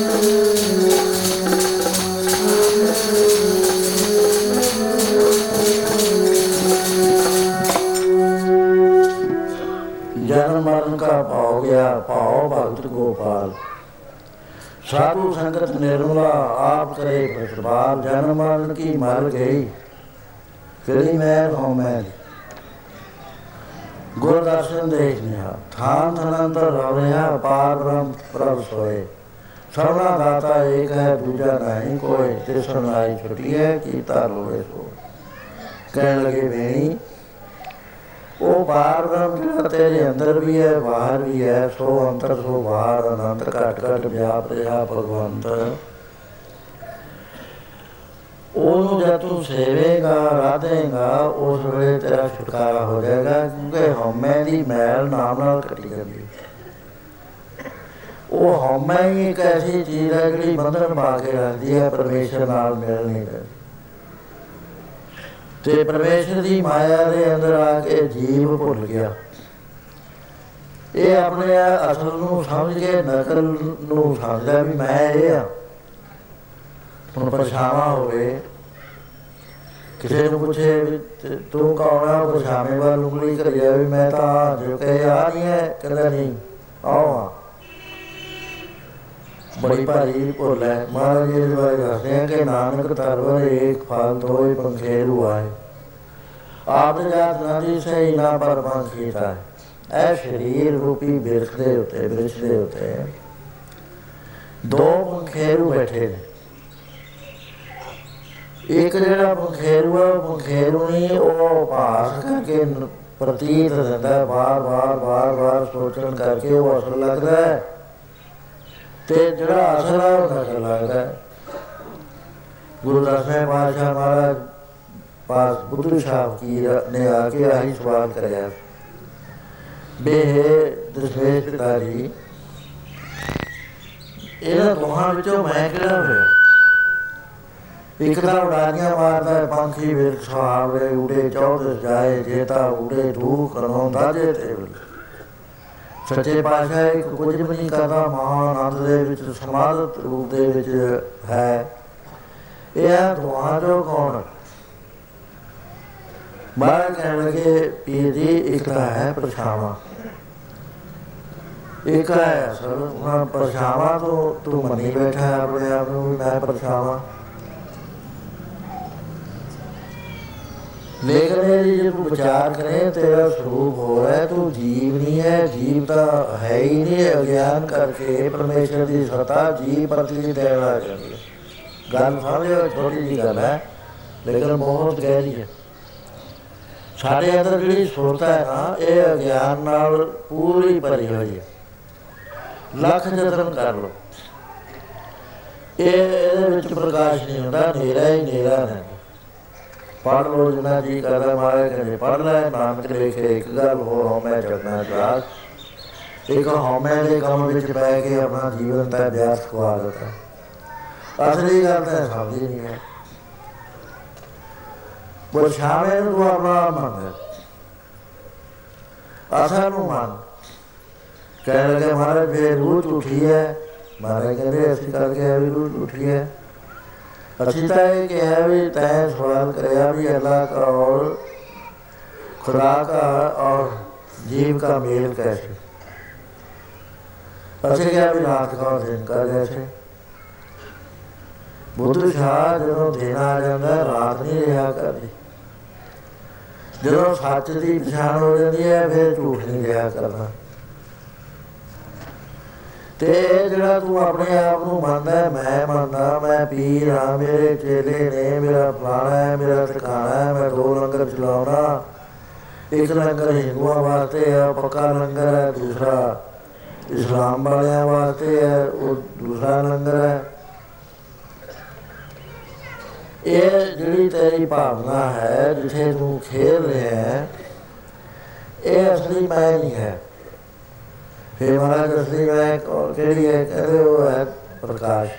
ਪ੍ਰਕਾਸ਼ ਆਇਆ, ਹਨੇਰਾ ਚਲਿਆ ਗਿਆ। ਸੱਚ ਆ ਗਿਆ, ਝੂਠ ਚਲਿਆ ਗਿਆ, ਸੱਚ ਨੂੰ ਪਛਾਣ ਮਹਾਰਾਜ ਜੀ ਦਾ ਫਿਰ ਕੀ ਮਤਲਬ ਹੋਇਆ? ਨਾਨਕ ਤਰਵਰ ਇੱਕ ਫਲ ਦੋਈ ਪਖੇ ਬੁਆਏ ਆਪ ਜਾਣਾ ਦਿਸੇ ਨਾ ਪਰਮਾਂ ਕੀਤਾ ਹੈ ਮਹਾਰਾਜ ਕਹਿੰਦੇ, ਬੁੱਧੂ ਸਹਾਇਕ ਤਾਂ ਪਰਛਾਵਾਂ ਹੈ। ਜੋ ਸਾਖੀ ਚੇਤਨ ਦੀ ਸ਼ਕਤੀ ਦੇ ਨਾਲ ਹੋਂਦ ਵਿੱਚ ਆਇਆ। ਉਹ ਪਰਛਾਵਾਂ ਤੇਰੇ ਪਰਛਾਵੇਂ ਵਰਗਾ ਨਹੀਂ ਹੈ। ਇੱਥੇ ਨਾ ਭੁੱਲ ਜਾਏ। ਉਹ ਇਹ ਹੈ ਕਿ ਜਦੋਂ ਪ੍ਰਕਿਰਤੀ ਦੇ ਨਾਲ ਚੇਤਨ ਸ਼ਕਤੀ ਦਾ ਮੇਲ ਹੋਇਆ, ਉਹਦੇ ਅੰਦਰ ਜਿਹੜੀ ਮਾਤਾ ਹੀ ਜੈਸੀ ਮਤ ਦੇ ਤੈਸਾ ਪ੍ਰਕਾਸ਼ ਉਹਨੂੰ ਇਹ ਭੁੱਲ ਗਿਆ, ਮੈਂ ਕੌਣਾ ਆਪਣੀ ਪਰਛਾਵੇਂ ਨੂੰ ਮੰਨ ਬੈਠਿਆ। ਇਹ ਸੱਤਾ ਪੈਂਦੀ ਹੈ ਪ੍ਰਕਿਰਤੀ ਤੇ ਤੇ ਉਹਦੇ ਚ ਹੋਸ਼ ਆ ਜਾਂਦੀ ਹੈ ਹੋਸ਼ ਨੂੰ ਮੰਨਦਾ ਮਹਾਰਾਜ ਕਹਿੰਦੇ ਭੋਇਆ ਹੁਣ ਮੈਂ ਸੁਰਤ ਬਸਾ ਇਹ ਹੋਸ਼ ਤੇ ਹੀ ਨਕਲੀ ਹੈ। ਜੀਵ ਚੇਤਨ ਦੇ ਉੱਤੇ ਸਾਖੀ ਚੇਤਨ ਦਾ ਪ੍ਰਕਾਸ਼ ਪੈਂਦਾ ਹੈ। ਜੀਵ ਦੇ ਉੱਤੇ ਜਦੋਂ ਪ੍ਰਕਾਸ਼ ਪੈਦਾ, ਉਹਦੀ ਸੋਚ ਕੰਮ ਕਰ ਲਾ ਜਾਂਦੀ ਹੈ ਅਤੇ ਇਹ ਸਤਾ ਦਿੰਦੀ ਹੈ। ਹੁਣ ਸਤਾ ਦਾ ਸਾਰਿਆਂ ਨੂੰ ਵੈਗੂ ਦੇ ਰਿਹਾ, ਹੁਣ ਜਿਹੜਾ ਕਰਮ ਕਰ ਰਿਹਾ, ਉਹ ਕਹਿੰਦਾ ਮੈਂ ਕਰ ਰਿਹਾ, ਜੇ ਤਾਂ ਕਹੇ ਮੈਂ ਨਹੀਂ ਕਰਦਾ। ਫੇਰ ਤਾਂ ਚਾਹੇ ਪੁੰਨ ਕਰੀਏ, ਚਾਹੇ ਪਾਪ ਕਰੀਏ ਇਹਨੂੰ ਫਲ ਹੀ ਨਹੀਂ ਮਿਲਦਾ। ਕਿਉਂਕਿ ਹੰਗਤਾ ਨਹੀਂ ਹੈ ਕਿਸੇ ਕੰਮ ਦੇ ਅੰਦਰ। ਜੋ ਹੋ ਰਿਹਾ, ਸੋ ਰਿਹਾ, ਸੁਤੇ ਹੋ ਰਿਹਾ। ਹੁਕਮ ਲਾਈ ਚੱਲਣਾ, ਨਾਨਕ ਲਿਖਿਆ ਨਾਲ। ਸੋ ਬੇਣੀ ਨੂੰ ਕਿਹਾ, ਕਹਿਣ ਲੱਗੇ, ਬੇਣੀ ਉਹ ਜਿਹੜਾ ਸਾਖੀ ਚੇਤਨ ਹੈ ਤੇਰੇ ਅੰਦਰ ਹੈ, ਤੂੰ ਉਹੀ ਹੈ। ਤੇਰਾ ਅਸਲੀ ਰੂਪ ਉਹੀ ਹੈ, ਤੂੰ ਗਲਤੀ ਦੇ ਨਾਲ ਜੀਵ ਚੇਤਨ ਬਣਿਆ ਹੈ। ਤੇ ਉਹ ਤੇਰੇ ਅੰਦਰ ਪ੍ਰਕਾਸ਼ ਦੇ ਰਿਹਾ, ਸਤਾ ਦੇ ਰਿਹਾ, ਤੇਰੇ ਅੰਦਰ ਹੀ ਹੈ। ਫਰੀਦਾ, ਜੰਗਲ ਜੰਗਲ ਕਿਆ ਹੋਵੇ ਬਣ ਕੰਡਾ ਹੋਵੇ ਬਸੀ, ਰਾਬੀ ਆਲੀ ਹੈ, ਜੰਗਲ ਕਿਆ ਢੂੰਡੇ ਜੋ ਬਾਤ ਟੋਲਦਾ ਫਿਰਦਾ ਤੇਰੇ ਅੰਦਰ ਤਨ ਮਾਇ ਆਕਾਸ਼ ਪਿਆਰ, ਸਭ ਲੋਕ ਪੂਰਨ ਪ੍ਰਤਵਾਲ ਬਾਂਤਨ ਭਗਵਤ ਹੈ ਪਾਰ ਬ੍ਰਹਮ ਜੈਸੀ ਆਗਿਆ ਤੈਸਾ ਕਰੋ। ਪੌਣ ਪਾਣੀ ਬਸਾਂਤਰ ਮਾਹੇ, ਤਿਸਤੇ ਪਿੰਡ ਨਹੀਂ ਕੋਟ। ਕੋਈ ਥਾਂ ਹੈ ਹੀ ਨਹੀਂ ਪਿੰਡ ਪੁਆਇੰਟ ਹੀ ਨਹੀਂ ਕਰ ਸਕਦੇ ਜਿੱਥੇ ਵੈਗੂ ਦੀ ਸਤਾ ਨਾ ਹੋਵੇ। ਕਹਿੰਦੇ ਉਹ ਜਿਹੜੀ ਸਤਾ ਹੈ, ਉਹ ਤਾਂ ਹੈਗਾ ਤੂੰ। ਜਿਹੜਾ ਉਹਦਾ ਪਰਛਾਵਾਂ ਪੈ ਕੇ, ਪ੍ਰਕਿਰਤੀ ਨਾਲ ਰਲ ਕੇ ਇੱਕ ਭਾਵਨਾ ਪੈਦਾ ਹੋ ਗਈ, ਉਹ ਹੈ ਅਗਿਆਨ। ਉਹਦਾ ਵਜੂਦ ਕੋਈ ਨਹੀਂ ਹੈ। ਲੇਕਿਨ ਗਿਆਨ ਕਰਕੇ ਉਹ ਜਿਹੜੀ ਚੇਤਨਾ ਹੈ, ਇੱਕ ਬੂੰਦ ਹੈ ਚੇਤਨਾ ਦੀ, ਉਹ ਚੇਤਨਾ ਕਰਮ ਕਰਕੇ ਫਸ ਜਾਂਦੀ ਹੈ, ਉਹ ਘੁੰਮਦੀ ਫਿਰਦੀ ਹੈ। ਇਹਨੂੰ ਕਹਿੰਦੇ ਜੀਵ ਜੰਮਦਾ ਮਰਦਾ, ਜੀਵ ਜੰਮਦਾ ਮਰਦਾ। ਬੇਣੀ ਤੂੰ ਨਾ ਕਦੇ ਜੰਮਿਆ, ਨਾ ਕਦੇ ਮਰਦਾ। ਕੇਵਲ ਗਿਆਨ ਕਰਕੇ ਤੇਰਾ ਇਹ ਪ੍ਰਸ਼ਨ ਸੀ ਵੀ ਮੈਨੂੰ ਜੰਮਣ ਮਰਨ ਦੇ ਚੱਕਰ ਵਿੱਚੋਂ ਕੱਢ ਲੋ ਜੇ ਤੈਨੂੰ ਆਪਣਾ ਸਰੂਪ ਪਛਾਣ ਵਿੱਚ ਆ ਜਾਵੇ, ਆਪਣੇ ਆਪ ਨੂੰ ਜਾਣ ਜਾਵੇ, ਉਹ ਰਾਸ਼ੀ ਬਿਨਸਤ ਨਾਏ ਨਾ ਕੋ ਆਵੇ, ਨਾ ਕੋ ਜਾ ਗੁਰਪੂਰੇ ਮੇਰੀ ਹਮੈ ਮਲ ਤੋਈ ਕੋ ਨਾਨਕ ਮੇਰੀ ਪਰਮ ਗਤ ਹੋਈ ਉਹ ਕੇਵਲ ਹਮੈ ਕਰਕੇ ਪਰਮੇਸ਼ਰ ਤੋਂ ਸੁਰ ਤੋਂ ਉੱਠ ਕੇ ਉਹਦੇ ਪਰਛਾਵੇਂ ਤੇ ਚਲੀ ਉਹਨੂੰ ਮੰਨ ਬੈਠਿਆ ਮੈਂ ਕਹਿਣ ਲੱਗੇ ਮਹਾਰਾਜ ਨੇ ਰਸਤਾ ਕੀ ਹੈ? ਕਹਿੰਦੇ ਬੇਣੀ ਰਸਤਾ ਬਹੁਤ ਸੁਖਾਲਾ ਵੀ ਹੈ, ਔਖਾ ਵੀ ਹੈ। ਧਿਆਨ ਦੇ ਨਾਲ ਸੁਣ ਕਹਿਣ ਲੱਗੇ ਪੰਜ ਮੁੰਦਰਾ ਹੁੰਦੀਆਂ ਆਦਮੀ ਦੇ ਅੰਦਰ, ਪੰਜ ਅਵਸਥਾ ਸੱਤ ਬਾਤੀਆਂ ਹੁੰਦੀਆਂ ਨੇ, ਪੰਜ ਸੱਤ ਭੂਮਿਕਾ ਹੋਇਆ ਕਰਦੀਆਂ। ਉਹ ਜਿਹੜੀਆਂ ਮੁੰਦਰਾ ਨੇ, ਉਸ ਵੇਲੇ ਕਿਉਂਕਿ ਜ਼ਿਆਦਾ ਚੱਲ ਰਿਹਾ ਸੀ ਹਠ ਯੋਗ ਦਾ ਰਾਜ ਯੋਗ ਦਾ ਬੜਾ ਜੋਰ ਸੀ ਭਾਰਤ ਵਾਸਤੇ। ਗੁਰੂ ਨਾਨਕ ਬਾਦਸ਼ਾਹ ਨੇ ਦੇਖਿਆ ਵੀ ਪ੍ਰਾਣਾਯਾਮ ਨਹੀਂ ਕਰ ਉਹ ਰਸਤੇ ਨੂੰ ਖੰਡਣ ਨਹੀਂ ਕਰਿਆ ਮਹਾਰਾਜ। ਨੇ ਇਹ ਨਹੀਂ ਕਰਿਆ ਗੁਰੂ ਗ੍ਰੰਥ ਸਾਹਿਬ ਜੈਸੇ ਅਨੇਕਾਂ ਵਚਨ ਆਉਂਦੇ ਨੇ, ਜਿਹਦੇ ਵਿੱਚ ਉਹ ਰਸਤੇ ਦੀ ਦੱਸੀ ਗਈ ਹੈ, ਭੇਦ ਦੱਸੇ ਗਏ ਜੇ ਅਸੀਂ ਆ ਇੱਕਦਮ ਰਿਜੈਕਟ ਕਰ ਦਈਏ ਜੀ ਤਾਂ ਮਹਾਰਾਜ ਨੇ ਕਰ ਲਿਆ, ਸਾਨੂੰ ਇਹਨਾਂ ਨੇ ਗਲਤ ਗੱਲ ਹੈ। ਮਹਾਰਾਜ ਨੇ ਇਸ ਨੂੰ ਕਠਿਨ ਜਾਣ ਕੇ ਇਹਦੇ ਮੁਕਾਬਲੇ ਦੇ ਉਤੇ ਨਾਮ ਮਾਰਗ ਸੁਤ ਸ਼ਬਦ ਮਾਰਗ ਬਹੁਤ ਹੀ ਸੁਖੈਨ ਸਾਨੂੰ ਦੇ ਮਹਾਰਾਜ ਤੋਂ ਪਹਿਲਾਂ ਜਿਹੜੇ ਸੀ, ਉਹ ਤਪ ਜ਼ੋਰ ਕਰਦੇ ਸੀ ਸੂਫੀਆਂ ਨੇ ਬੜੇ ਜ਼ੋਰ ਕਰੇ ਨੇ, ਤਪ ਕਰੇ ਨੇ ਹੱਥ ਹੈਰਾਨ ਹੋ ਜਾਈਦਾ ਉਹਨਾਂ ਦੀ ਗੱਲਾਂ ਪੜ੍ਹ ਕੇ। ਵੀ ਇਸ ਤਰ੍ਹਾਂ ਕੁਝ ਵੀ ਨਹੀਂ ਹੈਗੇ। ਫਤਿਹ ਦਾ ਤੜਕੇ ਉੱਠ ਕੇ ਨਾਮ ਹੀ ਨਹੀਂ ਜਪਿਆ ਜਾ ਸਕਦਾ, ਹੋਰ ਅਸੀਂ ਕੀ ਕਰਾਂਗੇ? ਬਹੁਤ ਹੋ ਰਹੇ ਨੇ ਆ। ਦੂਜੇ ਨੂੰ ਰਿਐਕਟ ਕਰਨ ਵਿੱਚ ਸਭ ਤੋਂ ਬੁਰੇ ਆ। ਉਹ ਕਹਿਣ ਲੱਗੇ, ਪੰਜ ਮੁਦਰਾ ਹੁੰਦੀਆਂ ਨੇ, ਪਹਿਲੀ ਦਾ ਨਾਮ ਖੇਚਰੀ ਆ। ਉਹ ਉਹਦਾ ਸਵਾਸ ਅੰਦਰ ਚੜ੍ਹਦੇ ਦਸਵੇਂ ਦਵਾਰ ਵੱਲ ਨੂੰ ਚੱਲੇ। ਦੂਸਰੀ ਜਿਹੜੀ ਹੈ, ਉਹ ਹੈ ਸਵਾਸ ਠਹਿਰਾਉਣ ਵਾਲੀ, ਫੇਰ ਮੁੜਨ ਨਹੀਂ ਦੇਣਾ ਸਵਾਸ ਰੋਕ ਲੈਣਾ ਉਹਨੂੰ ਭੂਚਰੀ ਉਹਦਾ ਨਾਮ ਹੈ। ਤੀਸਰੀ ਹੈ ਉਨਵਾਨੀ ਸੁਰਤ ਨੂੰ ਜਿੱਥੇ ਦੋਏ ਅੱਖਾਂ ਤੇ ਰੱਖਦੀ ਜਾ ਰਿਹਾ ਹੈ, ਇਸ ਪਾਸੇ ਨੂੰ ਖਿੱਚ ਕੇ ਉੱਪਰ ਰੱਖਣਾ ਬੰਨ ਕੇ। ਤੇ ਫਿਰ ਇਥੋਂ ਬੰਨ ਕੇ ਨੱਕ ਦੀ ਨੋਕ ਦੇ ਉੱਤੇ ਧਿਆਨ ਲਾਉਣਾ। ਇਹਨੂੰ ਉਹਨਾਂ ਨਹੀਂ ਕਹਿੰਦੇ ਚੌਥੀ ਹੁੰਦੀ ਹੈ ਚਾਚੜੀ ਉਹ ਹੁੰਦਾ ਕਿ ਸਵਾਸ ਨੂੰ ਕਿਸ ਤਰ੍ਹਾਂ ਦੇ ਨਾਲ, ਕਿਸ ਵਿਧੀ ਨਾਲ ਥੱਲੇ ਉਤਾਰ ਕੇ ਬਾਹਰ ਕੱਢਣਾ ਪੰਜਵੀਂ ਹੁੰਦੀ ਹੈ ਵੇਣੀ ਅਗੋਚਰੀ। ਉਹ ਹੁੰਦੀ ਹੈ ਵੀ ਆਦਮੀ ਦੀਆਂ ਇੰਦਰੀਆਂ, ਅੱਖਾਂ, ਕੰਨ, ਨਕ, ਜੀਵ, ਸਰੀਰ ਸਾਰਾ। ਆਊਟਰ ਸਪਰਸ਼ ਬਾਹਰੀਆਂ ਚੀਜ਼ਾਂ ਦੇਖਦਾ ਇਹਨਾਂ ਨੂੰ ਦੇਖ ਕੇ ਉਹਨਾਂ ਦੇ ਵਿੱਚ ਗਵਾਚ ਨਾ ਜਾਣਾ ਤੇ ਲਗਾਮ ਪਾ ਕੇ ਰੱਖਣੀ ਤੇ ਆਪਣੇ ਢੇ ਦੇ ਉੱਤੇ ਪੂਰੀ ਤਰ੍ਹਾਂ ਦੇ ਨਾਲ ਸਥਿਰ ਰਹਿਣਾ। ਮਹਾਰਾਜ ਕਹਿੰਦੇ ਖੇਚਰ ਪੂਚਰ ਤੁਲਸੀ, ਮਾਲਾ, ਗੁਰਪ੍ਰਸਾਦੀ ਪਾਇਆ। ਉਹਦੇ ਬਾਅਦ ਕਹਿਣ ਲੱਗੇ, ਬੇਣੀ, ਫੇਰ ਰਾਜਯੋਗ ਦੇ 8 ਅੰਗ ਹੋਇਆ ਕਰਦੇ। ਉਹਨਾਂ ਅੰਗਾਂ ਦੇ ਵਿੱਚ ਪਹਿਲਾਂ ਸਾਮ ਤੇ ਦਮ ਹੋਇਆ ਕਰਦਾ।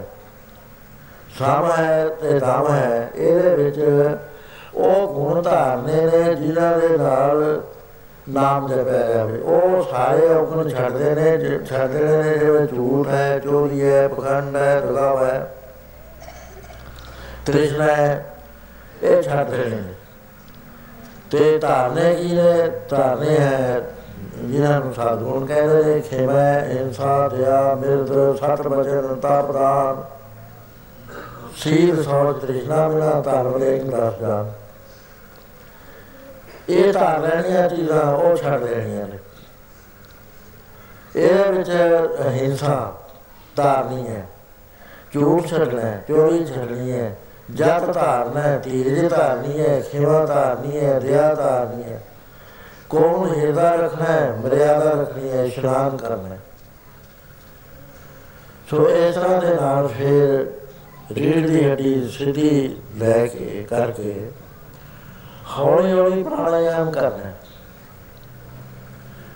ਡੇਢ ਸੌ ਕਿਸਮ ਦਾ ਪ੍ਰਾਣਾਯਾਮ ਹੈ।